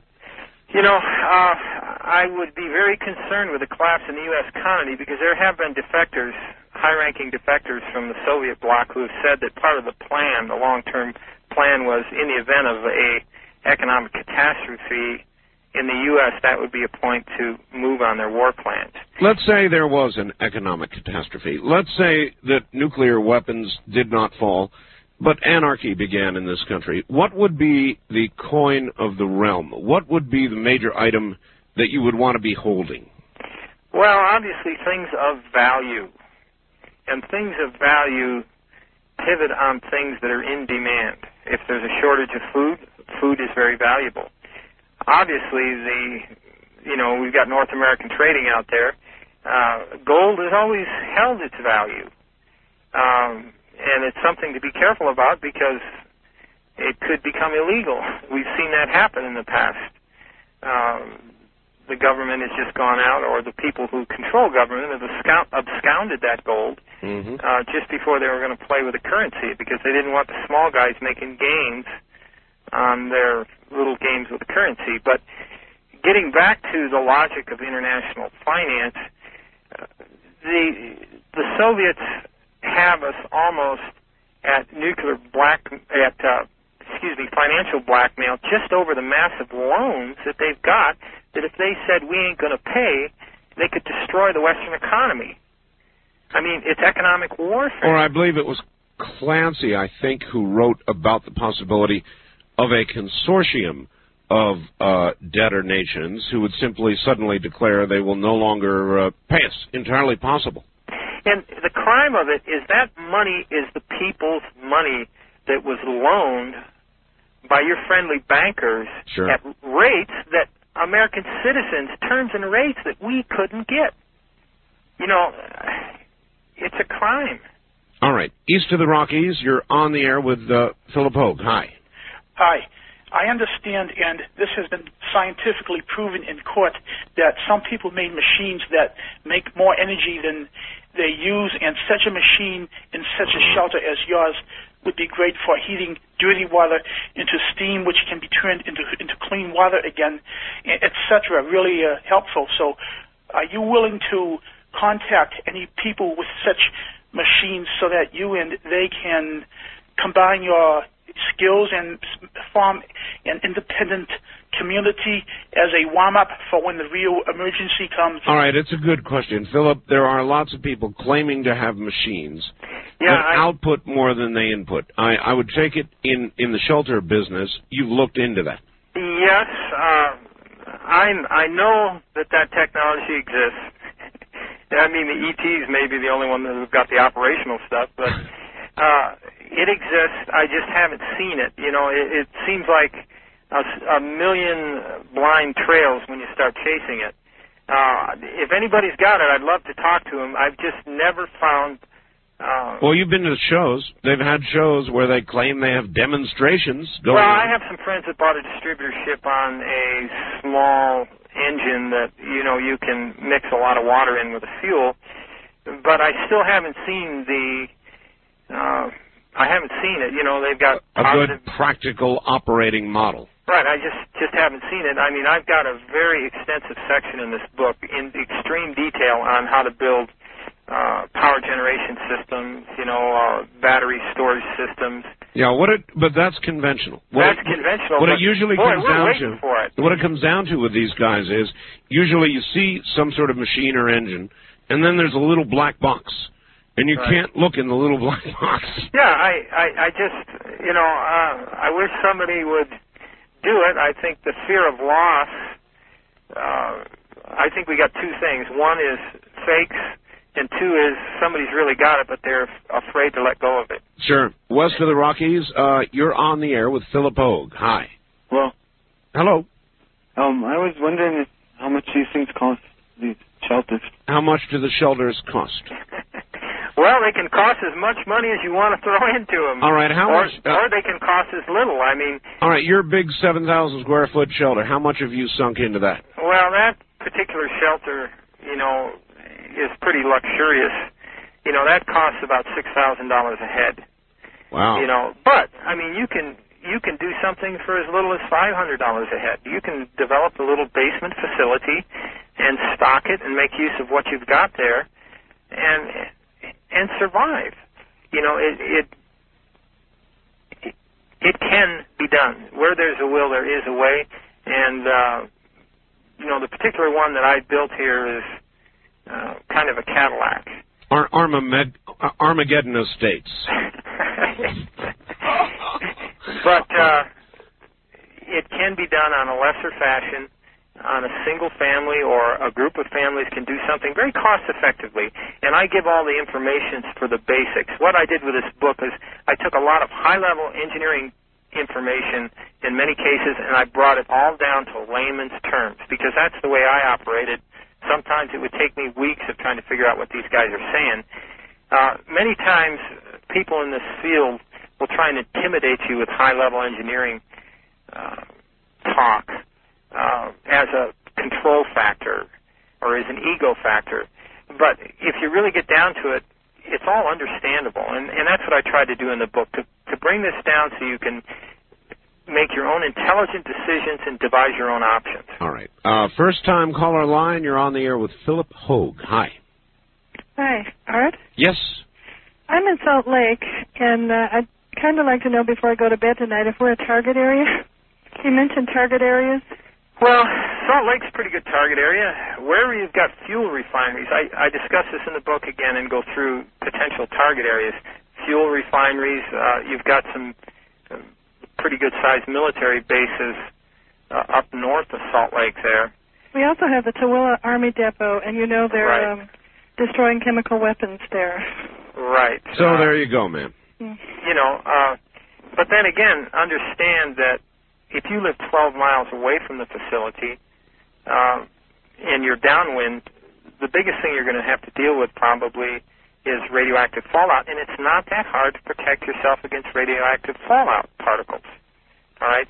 The big thing that's difficult is if you're living close to those targets and you've got to protect yourself against the direct effects of the weapon. And I talk about that in the book. You know, whether it's uh, neutron radiation, whether it's overpressure or heat.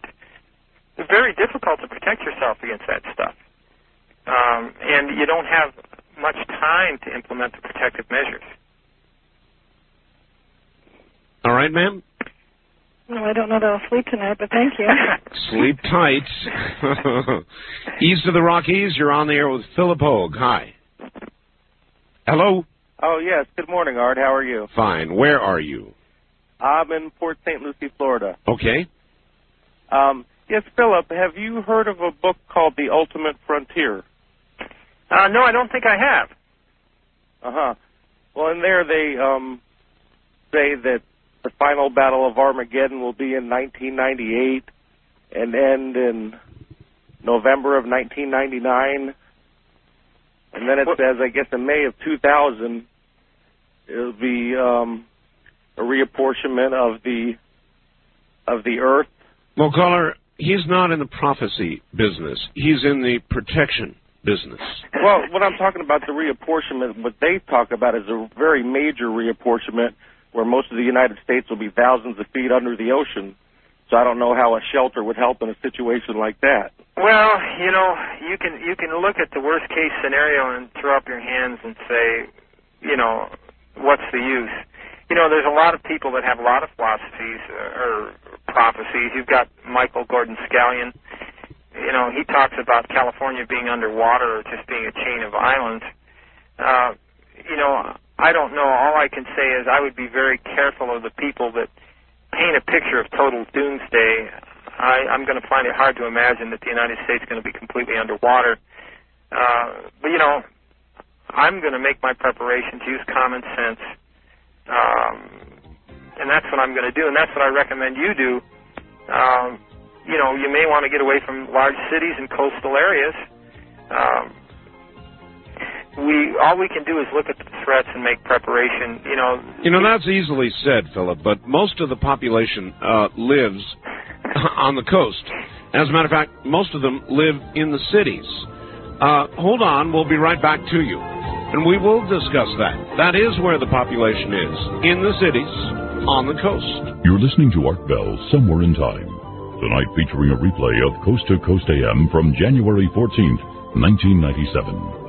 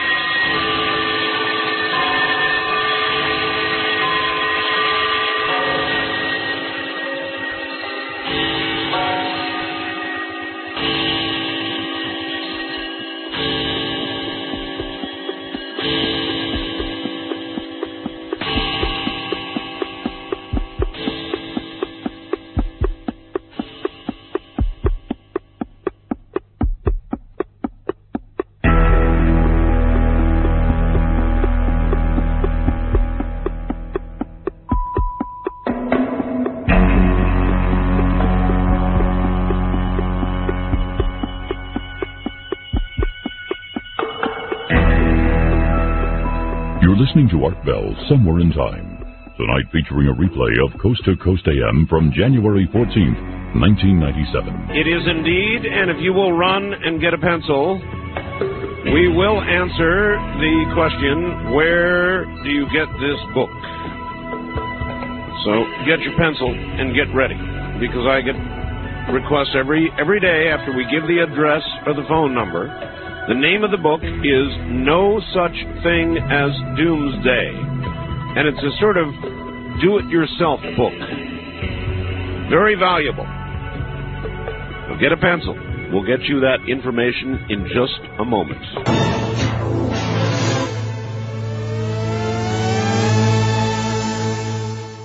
Back to the lines. First time caller line, you're on the air with Phillip Hoag. Hi. Hey, Art, how you doing? All right. Let me turn my radio off. Thank you.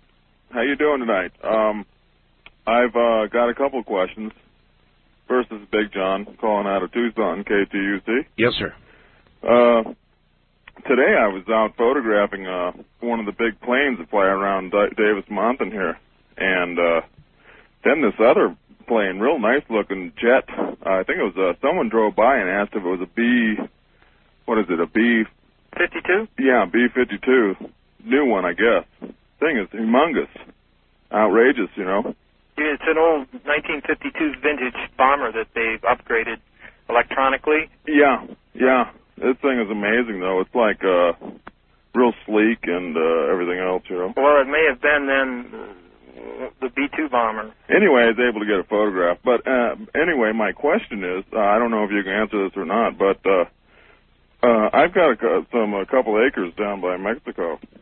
It's about six miles from the border there, uh, here in Arizona. And I was wondering, you know, uh, so a lot of people told me that Mexico is a sleeping giant. And I was wondering, you think maybe one day, uh, is that, uh, property there, you think maybe it might be in a war zone at one time, or I don't know. What do you think? Well, Is it a good place to build, you know, I mean, to put a shelter on? Well, you know, if it's a rural place and it's isolated, Uh-huh. uh, and you've got water, uh, I think that it's a viable potential. Uh, in the event of uh, a conventional war, and the Soviets and the Russians have always looked at nuclear war as something that they used in combination with conventional warfare.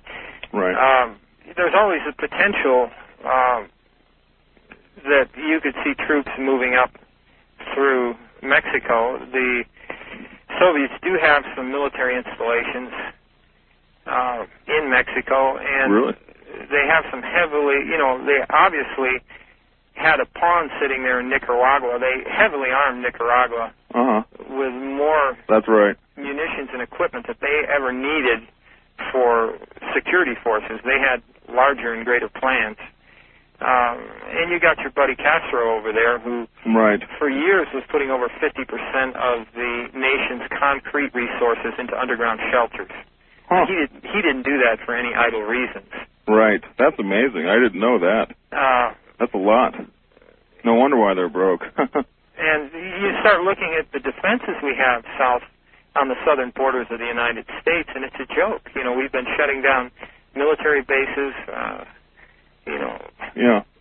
Well, you can uh, down in that area. Um, the war on drugs is evident because when you come back, you get stopped by the army, and they uh, check you out, make sure you don't don't have any drugs. I guess. you mean the war on uh, the government's competitors? Uh, well, that's a possibility. I don't know. That's up to you, you and Art to discuss on the air, I guess. Well, I'm not an expert there, but Yeah. Um, but uh, so the army, you know, and there's Fort Huachuca down there, and uh, back in '93, I guess uh, they had a bunch of soldiers come back from uh, uh, from the war there, um, and uh, they were all wearing the blue berets of the. Uh, it was the first time I ever saw that. You remember that, Art? Yeah, oh yes. Uh-huh. Yeah. But anyway, I'll let you go. All right, thank you very much for the call, sir. War on the government's competitors. Got to remember that one. Wildcard line, you're on the air with Phillip Hoag. Hello. Hi, Art. This is Andy in uh, Oklahoma City. Hi, Andy. Uh, I just uh, I heard your little short mention by your guest earlier of the uh, possibility that aliens would have some uh, uh, good uh, free energy uh, devices, and I wondered if he had. He said they more- might have the workable ones. Oh well, I, yeah, and if I wondered if he had any serious thoughts on possibility of what that might involve, as far as you know, what his thoughts are on that.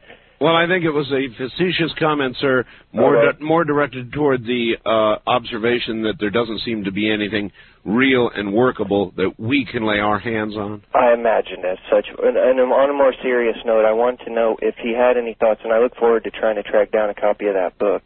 Uh, and I did get the information. Thanks. Is Uh, it in bookstores, by the way? Uh, it's in in some bookstores. like any of the larger chains? No, it, it isn't at this point. You know, unfortunately, the common man out there, there isn't enough a big calling for preparedness. Your major uh, preparedness suppliers, most of them are carrying the book right now. Uh-huh. Whether it's the Survival Center, or Safe Trek Outfitters, or Well, I did get the mailing address, and that's good enough. Right. All right, good. Um, well, about about pole shift, the possibility of such, and what kind of climate controls you may have prepared in your partic- your own personal shelter for such. You know, if you are in a certain climate, if there was such an event, well, it might be different. it's kind of hard. Pole shift is is a theory. Of course, it's scientifically uh, verified that it's happened many, many times uh, throughout the history of the Earth, and we're potentially, give or take, 100,000 years, maybe at the point for another one. Uh, it's kind of hard to tell where you're going to end up when that stuff starts moving, or what the real effects are of that sort of activity. Uh, all you can do is bolt your equipment down really well, and uh, you know what can I say? What about um, an earthquake? Now, an earthquake is a definite possibility. The key is that buried structures are more or less immune to the effects of earthquakes because Really? they move with the media. Now, when you've got a structure that stands up above the ground, Right. the earth moves and the structure tries to stand still. And typically, what happens is the house shears off at the weakest point, which is the foundation, and that's why you Sure. see all these houses sitting a quarter, two thirds, or completely off the foundation. Now, when it's a buried structure, it moves with the media just like a submarine under the water in a typhoon, as compared to a ship sitting on the surface. hmm Uh, Uh, the of only course, the only the only problem is, uh, Phillip, uh, earthquakes uh, give less warning than ICBM attacks. Oh, I agree. They're awesome. I I was in California during an earthquake, and it it made me feel so little. When the earth shakes underneath you, it just makes you feel insignificant. That's right. Um, but I think I want to back up. The caller there mentioned something about the ETs. Uh, you know, I don't know. That's a hard one to relate to in terms of the preparedness aspect. But I kind of share your views, Art, that when we look at the history of uh, one civilization of a higher technological advancement coming upon one of a lesser technological advancement, it has always resulted in abuse and exploitation. Yes. And so I'm, I'm a little li- leery of the Space Brothers routine that, you know, you get the faxes coming in and the email. Yep. Anyhow, we'll move on. All right. Um, east of the Rockies, you're on the air with Phillip Hoag. Hi. Oh, hi, Art Bell. Yes. Oh, hi. Great show as usual. Thank you. My name is uh, Kathy. I'm calling from Chicago, uh, the western suburbs, about five miles from O'Hare Airport, All right. target area. Target area indeed. well, I wonder if Mr. Uh, Hoag uh, has uh, had any thoughts on how long people would have to uh, be holed up and how m- you know how many days rations they might need for different scenarios. I realize he hasn't got a crystal ball, but you know, say like if it was a limited terrorist attack, how many days you- before society started to function again? Oh, and Well, spell his last name? It's interesting. Um, the government has actually done some studies. Uh, they estimated. Boy, I've got it in the book here somewhere. I don't have the. Forgive me if I give the wrong number. They estimated something up to uh, the fatalities. Let's say a nuclear strike. Okay. Right. Let's say we had a nuclear strike on the populated target areas, uh, the target areas that have populations surrounding them. Like Chicago. Uh, the fatalities would be tremendous, all right? But you would have twice as many people that would die during the first year, according to government studies, from starvation and radiation poisoning because of the breakdown of the infrastructure. So, getting back to your question, everybody should have a one-year food supply. Uh, now, your question about, you know, how long would you have to stay in a shelter? Um, the second most important piece of equipment you can buy, far as I'm concerned, is a survey meter, a radiation survey meter. meter. They're a little pricey, but they really tell you if your shielding is working and if it's safe outside. Otherwise, you may not know. I mean, you're talking about something that's invisible, tasteless, and odorless. All right? And the other problem is in protracted nuclear war, you can have overlapping uh, fallout patterns. In other words, the radiation, radioactive fallout can carry itself with the prevailing winds uh, from targets upwind and dust you. And in a protracted war, not all the weapons are going to fall in one day. So that's where it's really important. And I've got an entire section here on radiological monitoring. You know, it's not that difficult to do, and I explain it in layman's terms. Um, and so those those are a few points. Uh, getting back to this government study, what they came up with is in the event of a nuclear war after the first year, the population of the United States, in terms of the quantity of survivable people, would be back to the population as it was in 1941. Wow. That's uh, a tremendous reduction in the population of the American people. Well, other- what concerns me, Phillip, uh, is A, the Russians, not the Soviets anymore, Right. but the Russians still have almost all of their long range, very accurate nuclear weapons. and they have a National Civil Defense Network and an ABM system. And uh, not a very stable political system. And you have to understand that war is a galvanizing factor. War is something that draws people together. And when you're faced with political breakdown of the system, one thing that can pull people together is war. That's right. That's right. All right. Uh, west of the Rockies, you're on the air with Phillip Hoag. Hi. Hi, Art. You may remember me from some recently sent email, and this would concern your caller about the amendment to the uh, chemical and biological warfare law. Ah, yes.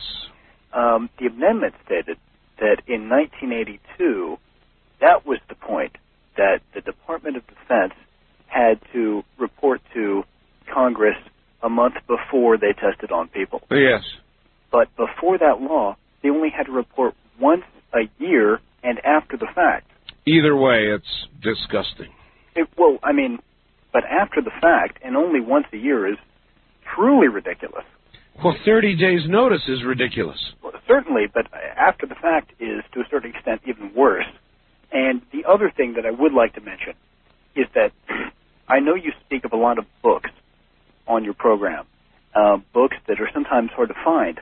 But as far as I can tell, you can find any book, no matter how rare, no matter how hard to find, at Amazon.com, which I'm sure is a service you've heard of.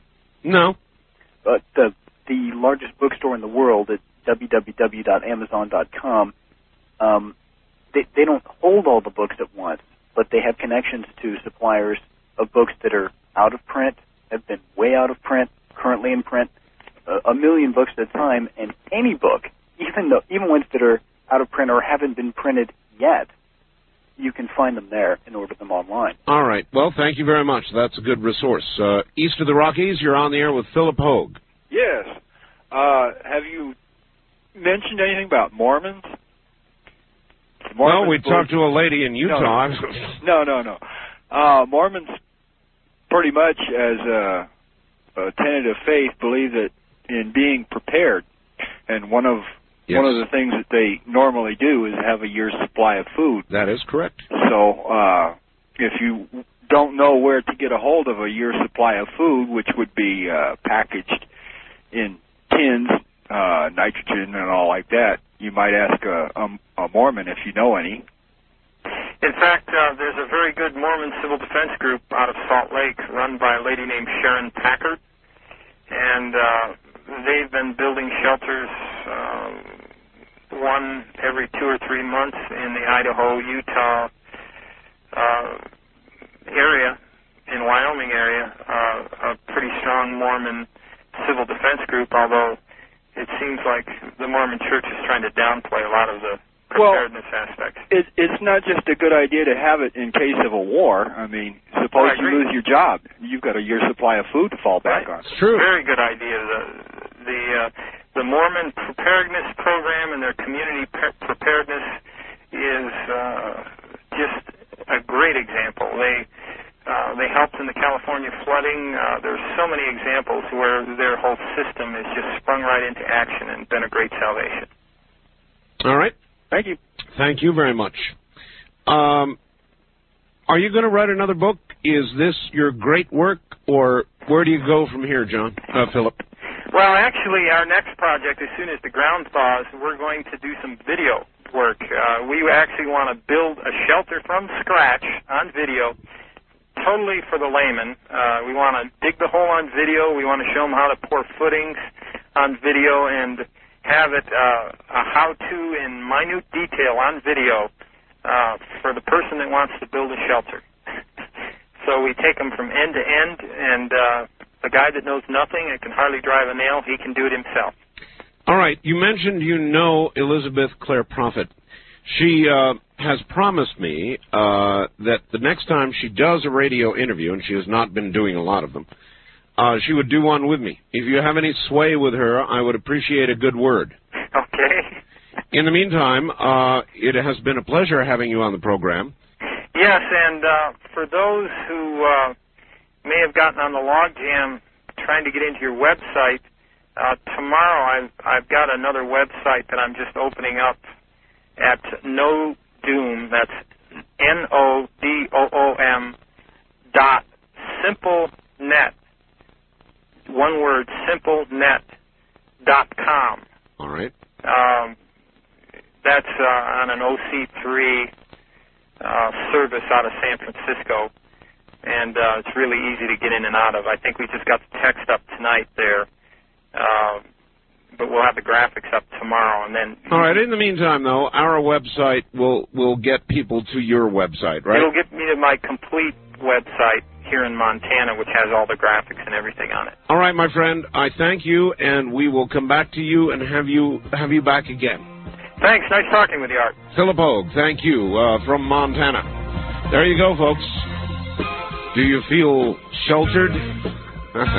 You're listening to Art Bell Somewhere in Time. Tonight featuring a replay of Coast to Coast AM from January 14th, 1997.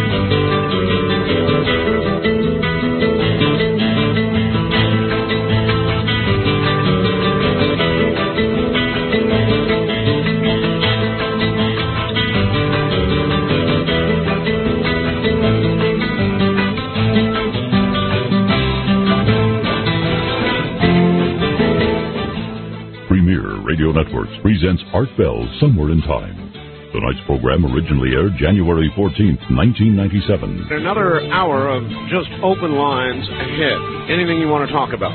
Here we go. Anything you want to talk about now is fair game. The news um, Israel uh, looks like it may be making a deal with PLO. We shall see. That news goes on forever. The OJ trial also goes on forever, although it actually may be wrapping up. How many photographs of those shoes now? The uh, Democrats continue to pummel Newt Gingrich, uh, most lately with the um, contents of an illegally gathered conversation from a cellular telephone. That one is interesting, sort of. The uh, supermarket tabloid that had the photographs of the little uh, girl who was murdered has agreed now not to publish any more of them. The police have charged the Cowboys accuser. Remember that 23 year old former topless dancer who falsely accused Cowboy star Michael Irvin and Erik Williams of sexually assaulting her at gunpoint. Now she has been charged. The problem with the commuter plane now does not look like the right engine uh, at all. They're looking at that. Now it looks like a stall. In other words, they tried to make a turn, and when they made it, they weren't going fast enough for icing conditions and went down like a rock. That basically is the news.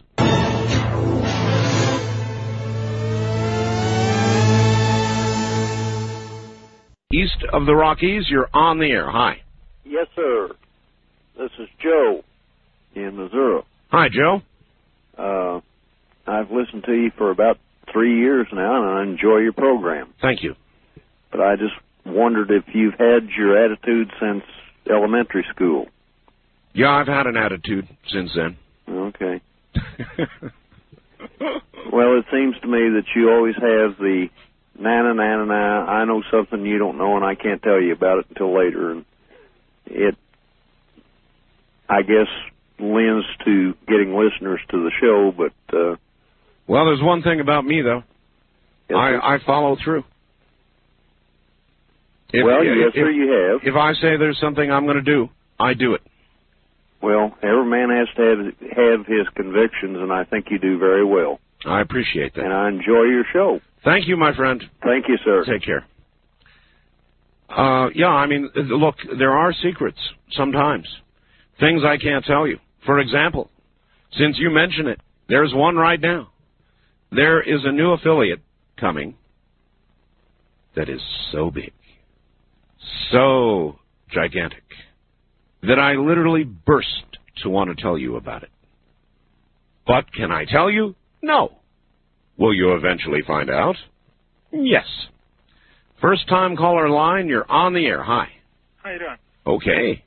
Um, I had some information for you about uh, some alternative housing. I was just listening to the previous caller with about the uh, bomb shelters and whatnot, Oh, yes. and uh, I thought you might be interested to know that there is. I'm not speaking on his behalf, mind you. I just happened to know of him by reading some literature. Um, that he uh, builds houses out of recycled materials, uh, tires, aluminum cans, and whatnot. Really? And I think the idea would lend itself pretty easily to this type of adaptation since he's sort of uh, um, disaster minded, but not the sort of extreme disasters that uh, Mr. Hoag was speaking about.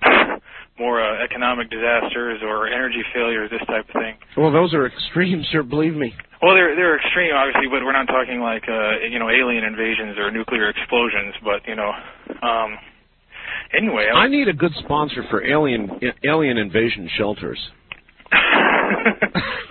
well, hey, well, the the idea involved here, um, you know, I've I've been doing quite a bit of reading on it. I'm going to be moving to Colorado myself, probably to build one in a couple of years. Really? Yeah, the idea is that uh, the house is heats and cools itself, collects its own rainwater, grows its own food, uh, requires no grid electricity, municipal plumbing, or anything like this. Wow. And um, I'd really like to. I tried to get on the air with the. Uh, Could we call it the Chia House? it, could, it would be similar to a chia house, yes. but it's uh it's a it's an idea that uh it's really a, a lay idea because it's uh doesn't require any special skills to build. Uh he calls it an earthship. His name is Michael Reynolds um Uh-huh. at Solar Survival Architecture in Taos, New Mexico. And uh this sort type of housing is uh, becoming pretty popular out west. Um it's it's just accessible to people who don't want to spend a hundred and forty, hundred fifty thousand dollars on a Yeah. crappy little house. Well, I've always been, uh, uh, thank you. I've always been very interested in underground homes anyway. We've got a number of them around here. I mean, full underground homes. They're actually ecologically um, very efficient. And not just in case of war or, you know, whatever disaster might occur, but as a matter of natural living. They're very, very ecologically efficient not big on Windows, I guess, but uh, well, you know, there's a new Japanese technology that allows sunlight to be transferred from the outside to the inside. It's really, really, really an interesting technology, and that would make underground living bearable. West of the Rockies, you're on the air. Hi. You would have been. Uh, wildcard line, you're on the air. Good morning. Good morning. Thank you very much. Yeah, I've been trying to get you on the radio here uh, from Chicago, Yes, sir. but I haven't been able to find a number. My goodness, WLS Chicago 890. 890. Hey, thanks a lot. Hey, you're welcome. Ah, only I'm in Philadelphia. O- only you're in Philadelphia? Yeah, because it's after five, and I tried to get you then. And I switched from uh, Charlotte or, or Cleveland to uh, Chicago, and I, I can't find it tonight. I see. Well, I mean, radio conditions being what they Oh, are, you know, yeah. sometimes. Oh, I, I, I love you, and uh, thanks for so, so much uh, spiritual uh, wisdom, and and maybe that's exaggerated, but um, I wish you'd be more positive about. You know, we, we'd all love to have a shelter, but if you think positively, don't let that negative stuff happen. You know. Well, You- uh, you that's- prepare, but but but, pray and keep keep the well, I negative away. think, I think that's what he was saying. Uh, that, look, I'm all for thinking positively, but I'm also very aware of what's going on in the world. And what Mr. Hoag said was pretty much right on. With regard to Russia, China, Korea, the world situation, what may occur, the next few years, what I call the quickening, however you want to put it together, he was pretty much right on. Now, there are attitudes.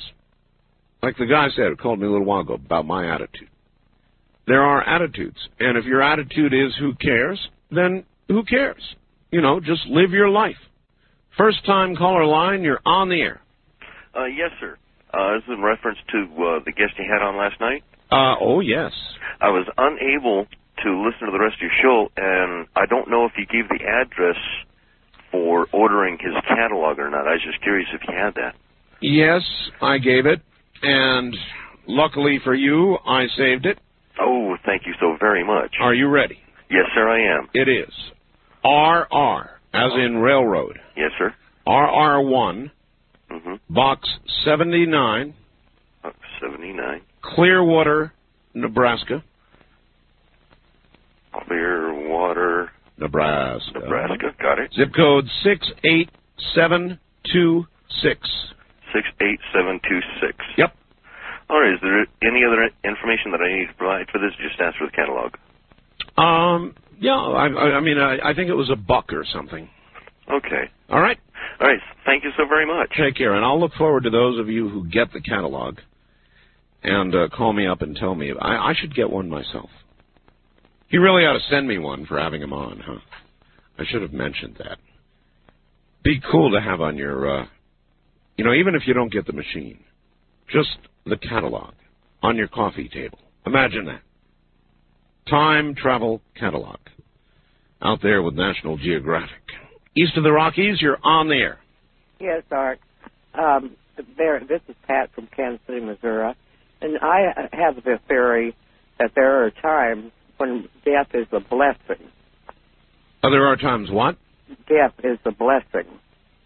Death is a blessing? Death is a blessing. Right. Well, I I'd. mean, if, if that's the kind of world I have to live in, Yeah. I would rather be dead. Well, you know, there's a lot of people with that attitude. That's cool. I mean, just go out, you know, if uh, they give you 30 minutes warning, there's incoming. You go out and you look at the sky, greet your maker, and wait for the flash. I mean, cool. Well, that was my thought. All right. Well, um, good luck and uh, blessed be. East of the Rockies, you're on the air. Hi. Oh, morning, Mr. Bell. Good morning. Oh, Lance from uh, Port St. Lucie, Florida. Yes, sir. Listening to 1590, Yes, sir. little tiny station. Uh, I got a fistful of things for you this morning. All right. Um, one, the ebonics issue. Okay. Um, I don't understand why they want to try to get teachers to understand slang. You know, children speak. I mean, it's not a black or white issue. It's a it's a slang thing that everybody speaks when they're young. Mm-hmm. You know, I mean, it's not something that. I mean, if you write, you know, something in slang on a test, well, then you know you shouldn't get credit for it. You know, part of the test is that you know if you can answer clearly and you know respond to what's on the paper. Well, I think what they were suggesting was that that is the language, the slang, if you will, that is being used. And in order to bring them toward a proper use of English, they're going to deal with Ebonics Yeah, but I mean, on, down. on the way. yeah, oh, I can understand, but I mean, slang. I mean, that's all I could conclude. That's not something you should bring into school. I mean, you should know. I mean, it, I mean, most people who speak slang know that there's that's not their full language. I mean, you know, I mean, Right. they they tried to say it was something from you know North African villages from a long time ago. Well, I'm sorry, but how many you know people do you know that can even speak African? More or less a derivative of an African language. You know. Not at all. Um, another thing about the airplanes, how people were saying, "Oh, well, I'm not going to get on an airplane if it was built in '86. That plane's you know 10 years old or 15 or 20 years old." Well, I could understand. I wouldn't want to get in a car that I mean, people, you know, they're compared to their cars. You know, well, Ford doesn't build their cars to last 20 years. You know, Boeing builds planes to last, and if it's a decent maintenance plan, they do. I mean, if if you fix your car as much as they fix their planes, I'm That's not, true. I'm not saying you know that every plane gets fixed quite as much as it should, or you know somebody you know, oh, I'll catch this next time. That's human error. I'm talking about you know regular maintenance plans that you follow. I mean, people. I mean, if you, if you look at you know, and you know the airbag thing, um, companies, you know, General Motors, and then they, you know, airbags, you know, they figured that out in the mid to late 60s. They didn't put it in because they knew, you know, the physics just didn't work. I mean, you have a car going 60. You know, people don't realize you hit a wall or a tree, that's instant, that's instantaneous stopping. And you want an airbag to deploy and to keep you safe, that airbag has to come out at 60 or more to keep you in the car. Right. Well, the physics just doesn't work. I mean, a seatbelt is better because it doesn't come at you. You know, it's it's it's like you hitting the wall and the wall hitting you back to keep you in the car. That doesn't work. I mean, people were actually putting their kids in the front seats and expecting them. You know, I mean, you don't put kids in the front seats in the first place. And but they said, "Oh, I have an airbag. It's okay." Well, you get in a fender bender, that airbag pops out. That's human error. It's not the company's fault. It's your fault. You're the one who put the kid in the front. Yes, but nobody said you couldn't. Yes, they The- did. No, I don't think they did. I mean, they are now, but well, even, even then, I mean, when you bought a child seat, you know, for your baby, it says installed in back seat, in the back seat, yeah. not in the front seat. Right. You know, just because you're lazy to put the seat up to push, you know, it's a pain in the butt. I can understand it. You know, I know how that goes, but I mean, it's just All right, my friend. Thank you very much. It's true. Uh, but I think in the beginning, when they first came out with airbags, there were no warnings that I knew of about children. How about the rest of you? Uh, first time caller line, you're on the air. Hello, Art. Hello. Oh, I want to thank you for your program. It's enthusiastic and fun. yes, it is. Yes, I have a question. Okay. Of what purpose does a nuclear holocaust or war uh, serve when, you know, uh, with nuclear weapons and destruction, there's nothing left? Well, that's exactly what my guest was saying would not be the case. Frankly, I don't know. There are scientists who say there will be nuclear winter, the Earth will be poisoned for tens of thousands of years, and then others say no, nuclear war is survivable. Now, I have something else. Yes, Oh, excuse me. My name is Carol from Portland. right? Um, isn't it interesting about the Kennewick man? The bones? Oh, yes. Because everyone wants them. But what's so interesting about this new find is that they may not be Native American. Well, that's right. That's what the big argument is right now. Yeah, now isn't that something? hmm Well, thank you for your program. Thank you. Take care. Nobody knows for sure. West of the Rockies, you're on the air. Hi. Hey, cool, Art. Hey, you're my it's my you're my nighttime babysitter. Remember me from last time? Uh, I recall your voice. Yes. I have MS. Yes. Yeah, how you doing? I finally got through. I'm doing fine. Good, good. Um, I I just got over a little uh, episode with my um MS. I take um. Can I say the medication I take? Why? Oh, it's called it's called Betaseron, and it gives you like after you get your shot. Yes. I get it every other day. Yes. I get a fever and chills, and I just shake. Oh God, it's terrible. Bummer. So I just finally like woke up. That is a bummer. Yeah. And so that's uh, why you're awake at night a lot. Mm-hmm. Okay. Yeah. Like I caught your. uh That was very interesting. The last the what I caught of the last few what he was talking about, but the shelter. Yes. Very interesting. Yeah, we always we always keep extra food and stuff in the house.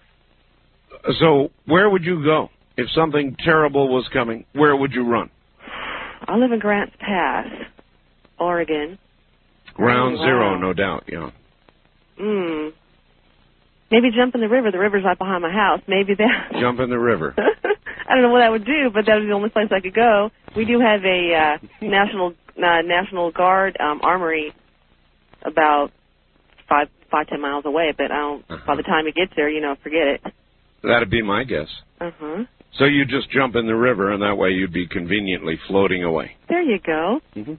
All right. Well, thank you very much for the call, and uh, good swimming. Wild card line, you're on the air. Hi, Art. The, um, have you heard of the show What If on the Discovery Channel? No, I've done lots of what if shows though.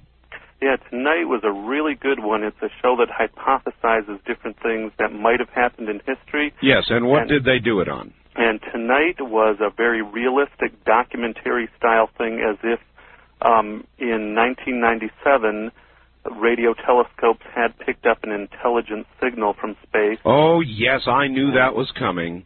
and it was really good. All right, all right. Uh, what did what was the uh, uh, scenario? In other words, they picked it up, and what did they think would be the consequence? Um, what they did, it, it, it just followed along from 1997 to 1999, from doubt to, uh, to belief to debate, the United Nations. Um, they held a news conference, realistic news conference, just like they did about the Mars rock. And um, um, in the end, they found out it was a machine, and they theorized. And then they had the real people on that were in that real conference. They interviewed them at the end, and they said, um, Mr. Shostak in particular said that he thought we have to be prepared that if we do pick up a signal and it's from a machine, it could be um, a machine built by another machine. Something about intelligent machines that just because we're biological, we should be prepared for something else too. But very Interesting. interesting. What did they say the social implications would be? social implications were um, everything from the Islamic world saying, and um, and also militias in this country saying it was to do with New World Order and um, just a scam or something, to the United Nations demanding um, opening the signals to the whole world. But it was very interesting. The religious people would assume that it was the rapture mobile. Yes. And by the way, um, I have a habit now. Sometimes I do interviews with people, and um, no matter what the interview's about, like tonight I interviewed some choir members who will be at the inaugural, Yes. and at the end, it's because of you. I asked them, "What do you know about UFOs?" Really? And she said she's a member of a church. She said, "I believe there's something out there." Of course there is. Of course there is. We'll be right back. You're listening to Art Bell Somewhere in Time.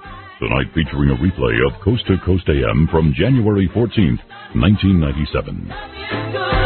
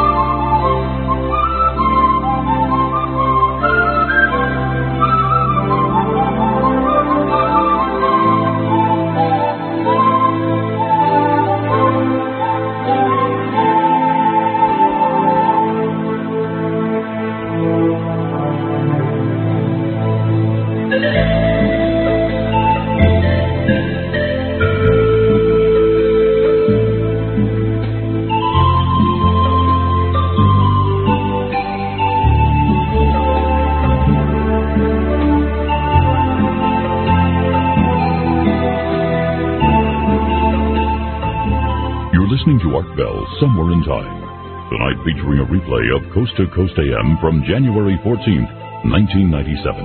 I want to enlist the um, the help of some ham operators out there. I know a lot of hams listen. I've been getting uh, a lot of faxes and a lot of email about strange signals located uh, generally between 5 and about 8 megahertz. 5 and 8 megs. And if some of you would do some listening, some of them in the uh, 5 meg band, some 6 meg band, uh, I would really appreciate the frequencies. And I'm not sure what I'm going to do about it because every time I've aired one of the frequencies, the signal has stopped. And I mean, these really are weird, and I've been listening to uh, signals on shortwave for all my adult life. So I'm not making any claims about what they are or might be. Just that there are some very, very strange signals that have been popping up. And if you have a frequency, please send it to me by fax at area code 702 727 8499 or email at artbell at AOL dot com. That's artbell at AOL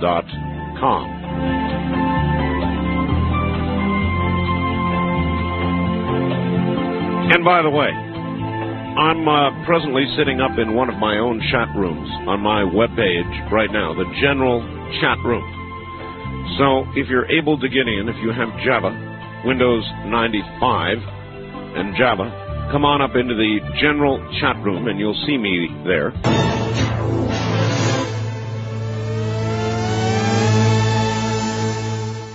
All right, back to it we go. Open lines. First time caller line. You're on the air. Art? Yes. Oh gosh. uh, this is Morning Star in Las Vegas. How you doing? Uh, well, I'm doing very well, thank you, and I can tell you're doing better. Ah, thank you. You sound like you feel good now. A little better. I've been fighting a, you know, something. Oh, well, um, I was I began ringing um, when the gentleman uh, called much earlier in the program about he was speaking about Lenin and Russia and Yes. those. well, there is a statue of Lenin in Seattle, and I am very interested if anybody can substantiate for sure the rumors that I've heard that um, Gorbachev is ensconced in San Francisco at uh, our naval base, Yes, that's correct. and that the Chinese Navy is building a naval base in San Diego. Now that one I hadn't heard. No, well, I did hear it from someone who lives in San Diego, and I was just wondering if somebody could substantiate that because what that does effectively, from north to south, is cover us with communism on the entire West Coast. Um, well, uh, thank you, Morning Star. No, I hadn't heard about the naval base, uh, the Chinese naval base in San Diego. That's a new one. But uh, I do know about Gorbachev, certainly. And I definitely know about Russia.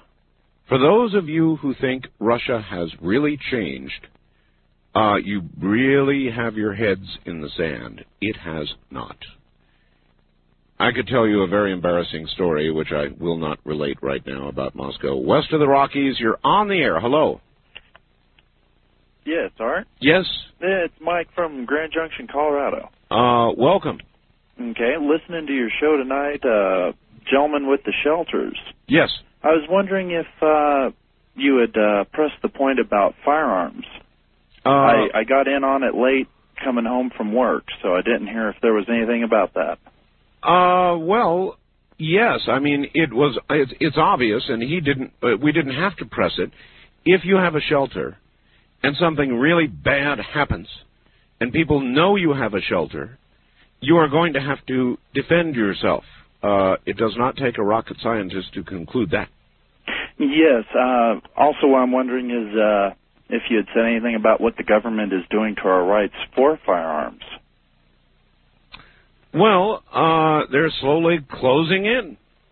I mean, you're you're asking the obvious, sir. Well, yes, sir, but I'm I'm just uh, wanting to get that in there a little bit. I see. apologize for the the way I'm doing it, but uh, I think uh, sometimes asking questions of people is better than just giving them the answer. I see.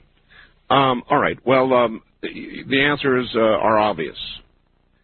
Uh, Barbara Boxer, as a matter of fact, just introduced a bill that will put, um, interestingly, um, uh, seeks to uh, put quality uh, controls on U.S. manufactured weapons. Quality controls. And she makes a case that we have quality controls for imported weapons. Why not for those made here? First time caller line, you're on the air. Hi.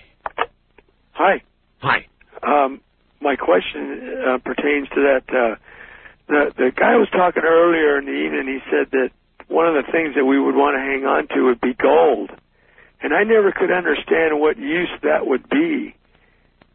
You know, hanging on to something that, like, you know, you can't eat, you can't burn it, it's not fuel, or or nothing, what good would it be? Well, throughout all of history, uh, gold has been a uh, medium of exchange. Now, in an emergency, food, weapons, uh, water, Right, right. and gold would be staples of. So, like, if we had to go back to to when uh, where we were starting all over again with some with money, then gold would be our standard. Well, let me put it this way, sir. If you and I were going to make an exchange, let's say you had a lot of food and I didn't.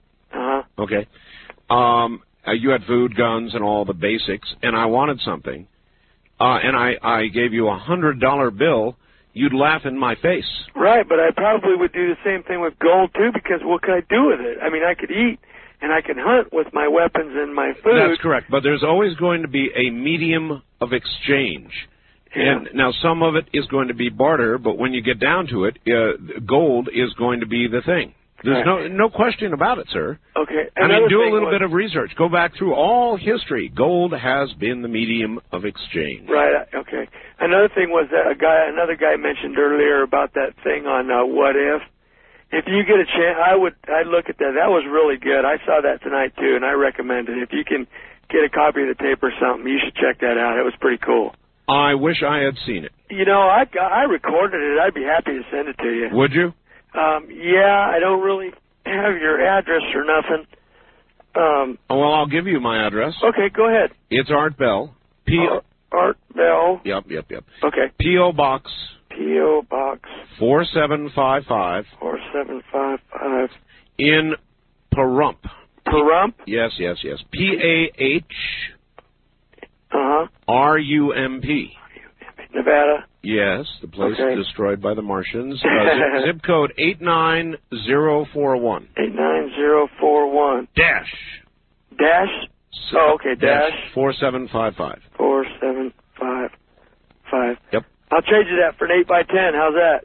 I got both both ones that they showed. They showed the one on the earthquakes the night before, and then they showed um the one tonight about the, what if the aliens. You know, what if Roswell? What you know? Why do you think why do you think that they are showing programs like this? Yeah, I, I know exactly why. They're it's a subliminal program to get us thinking in that direction, so that when they drop the bomb on us, you know, the the you know, when they crack it open, it's it's not going to be that big of a surprise. Now, I really do agree, sir. Thank you uh, very much. I really do agree. And again, remember, I am making no claims about signals being heard. However, boy, I'll tell you, um, uh, there have been some very strange signals between about 5 and 8 megahertz. And every time I have broadcast one, it has disappeared like that. Get me those frequencies, and a group of us will investigate them, and at the right, right, right time, make them public. But there is something uh, going on. Wildcard line, you're on the air. Hello, Art. You are a wonderful person. Well, I don't know about that. Well, anyway, this is Tom uh, listening to you on KEX. Yes, sir. Um, yesterday I was listening to your your friend Steve, uh, seven point eight. That's that's the killer. Um, I everything. Um, I've been playing with time travel for oh years now, and uh, the protocols and rules that uh, control time travel. Um, he's got it all wrong. But the thing is that um, And the you, you, mechanism. you've got it all right. No, what, what?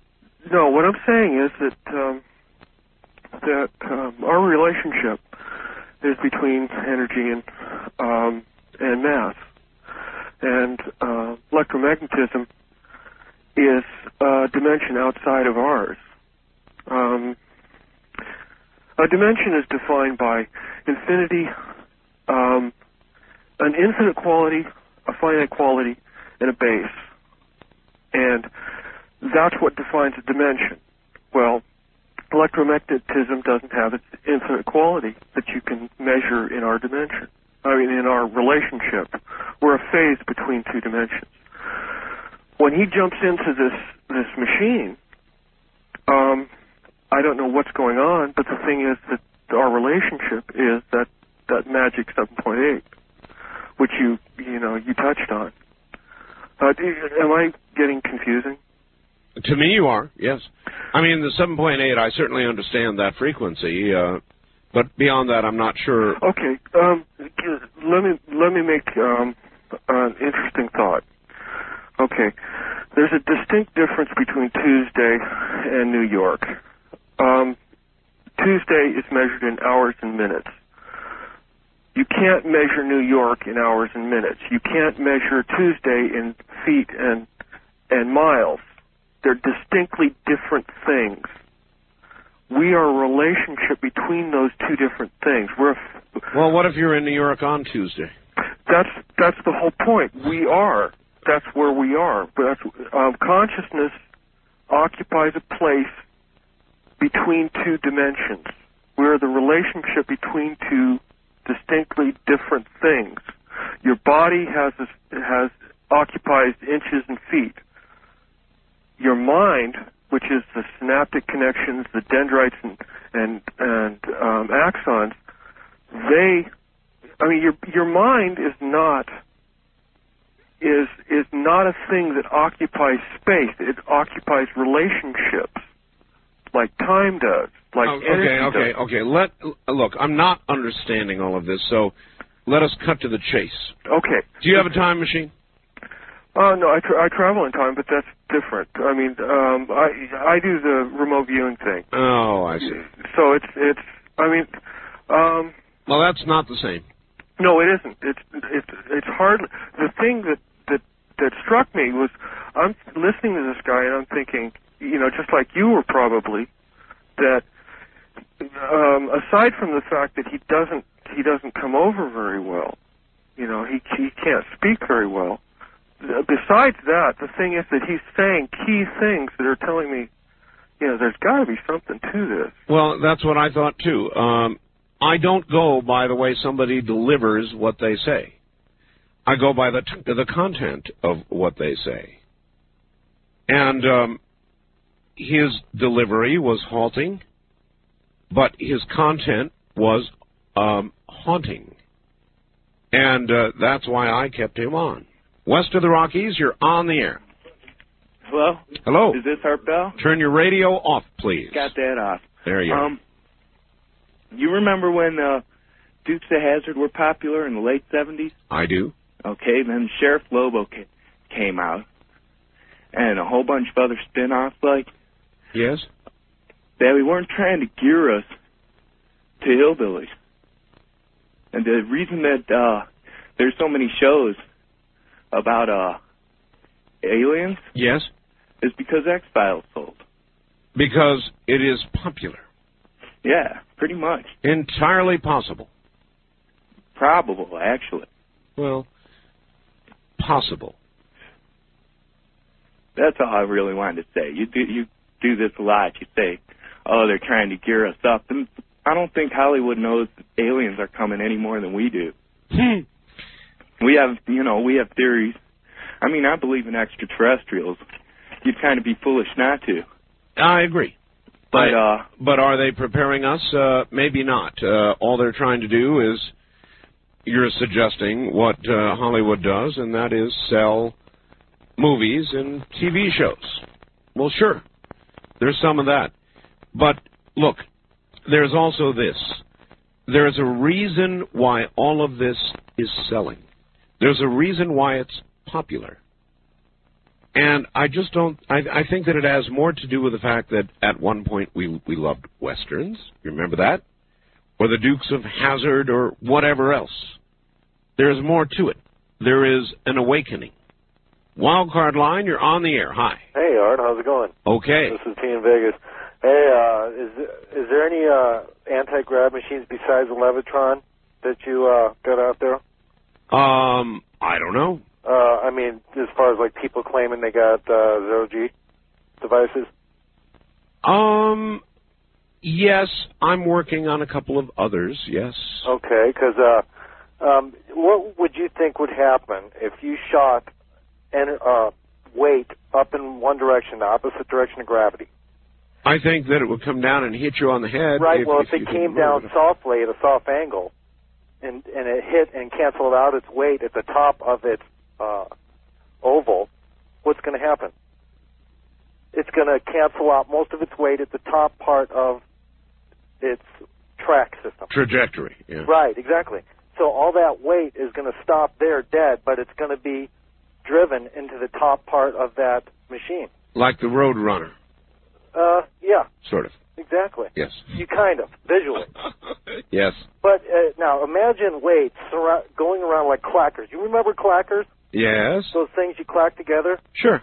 Okay, if you had something that spun clackers around with like weight balls on the end of them, and they clacked at the top, Yes. do you re- realize how much energy would be distributed? Uh, no, but why don't you run the test and let me know? I will. I'm gonna. And uh, remember, I am T from Vegas. I've got you. Okay, buddy. Thank you, T. East of the Rockies, you're on the air. Hi. Hi. uh, If you read some of the uh, well-documented books of, uh, say, Felix Greene and Noam Chomsky, Chomsky, you learn some things uh, such as um, uh, Republican Senator Arthur Vandenberg uh, advised Republican uh, Harry Truman in the late 40s uh, that uh, he had to scare the hell out of the American people, as he put it, against the uh, Soviet Union uh, to justify Truman's plans for a massive uh, network of uh, military bases and military interventions around the world.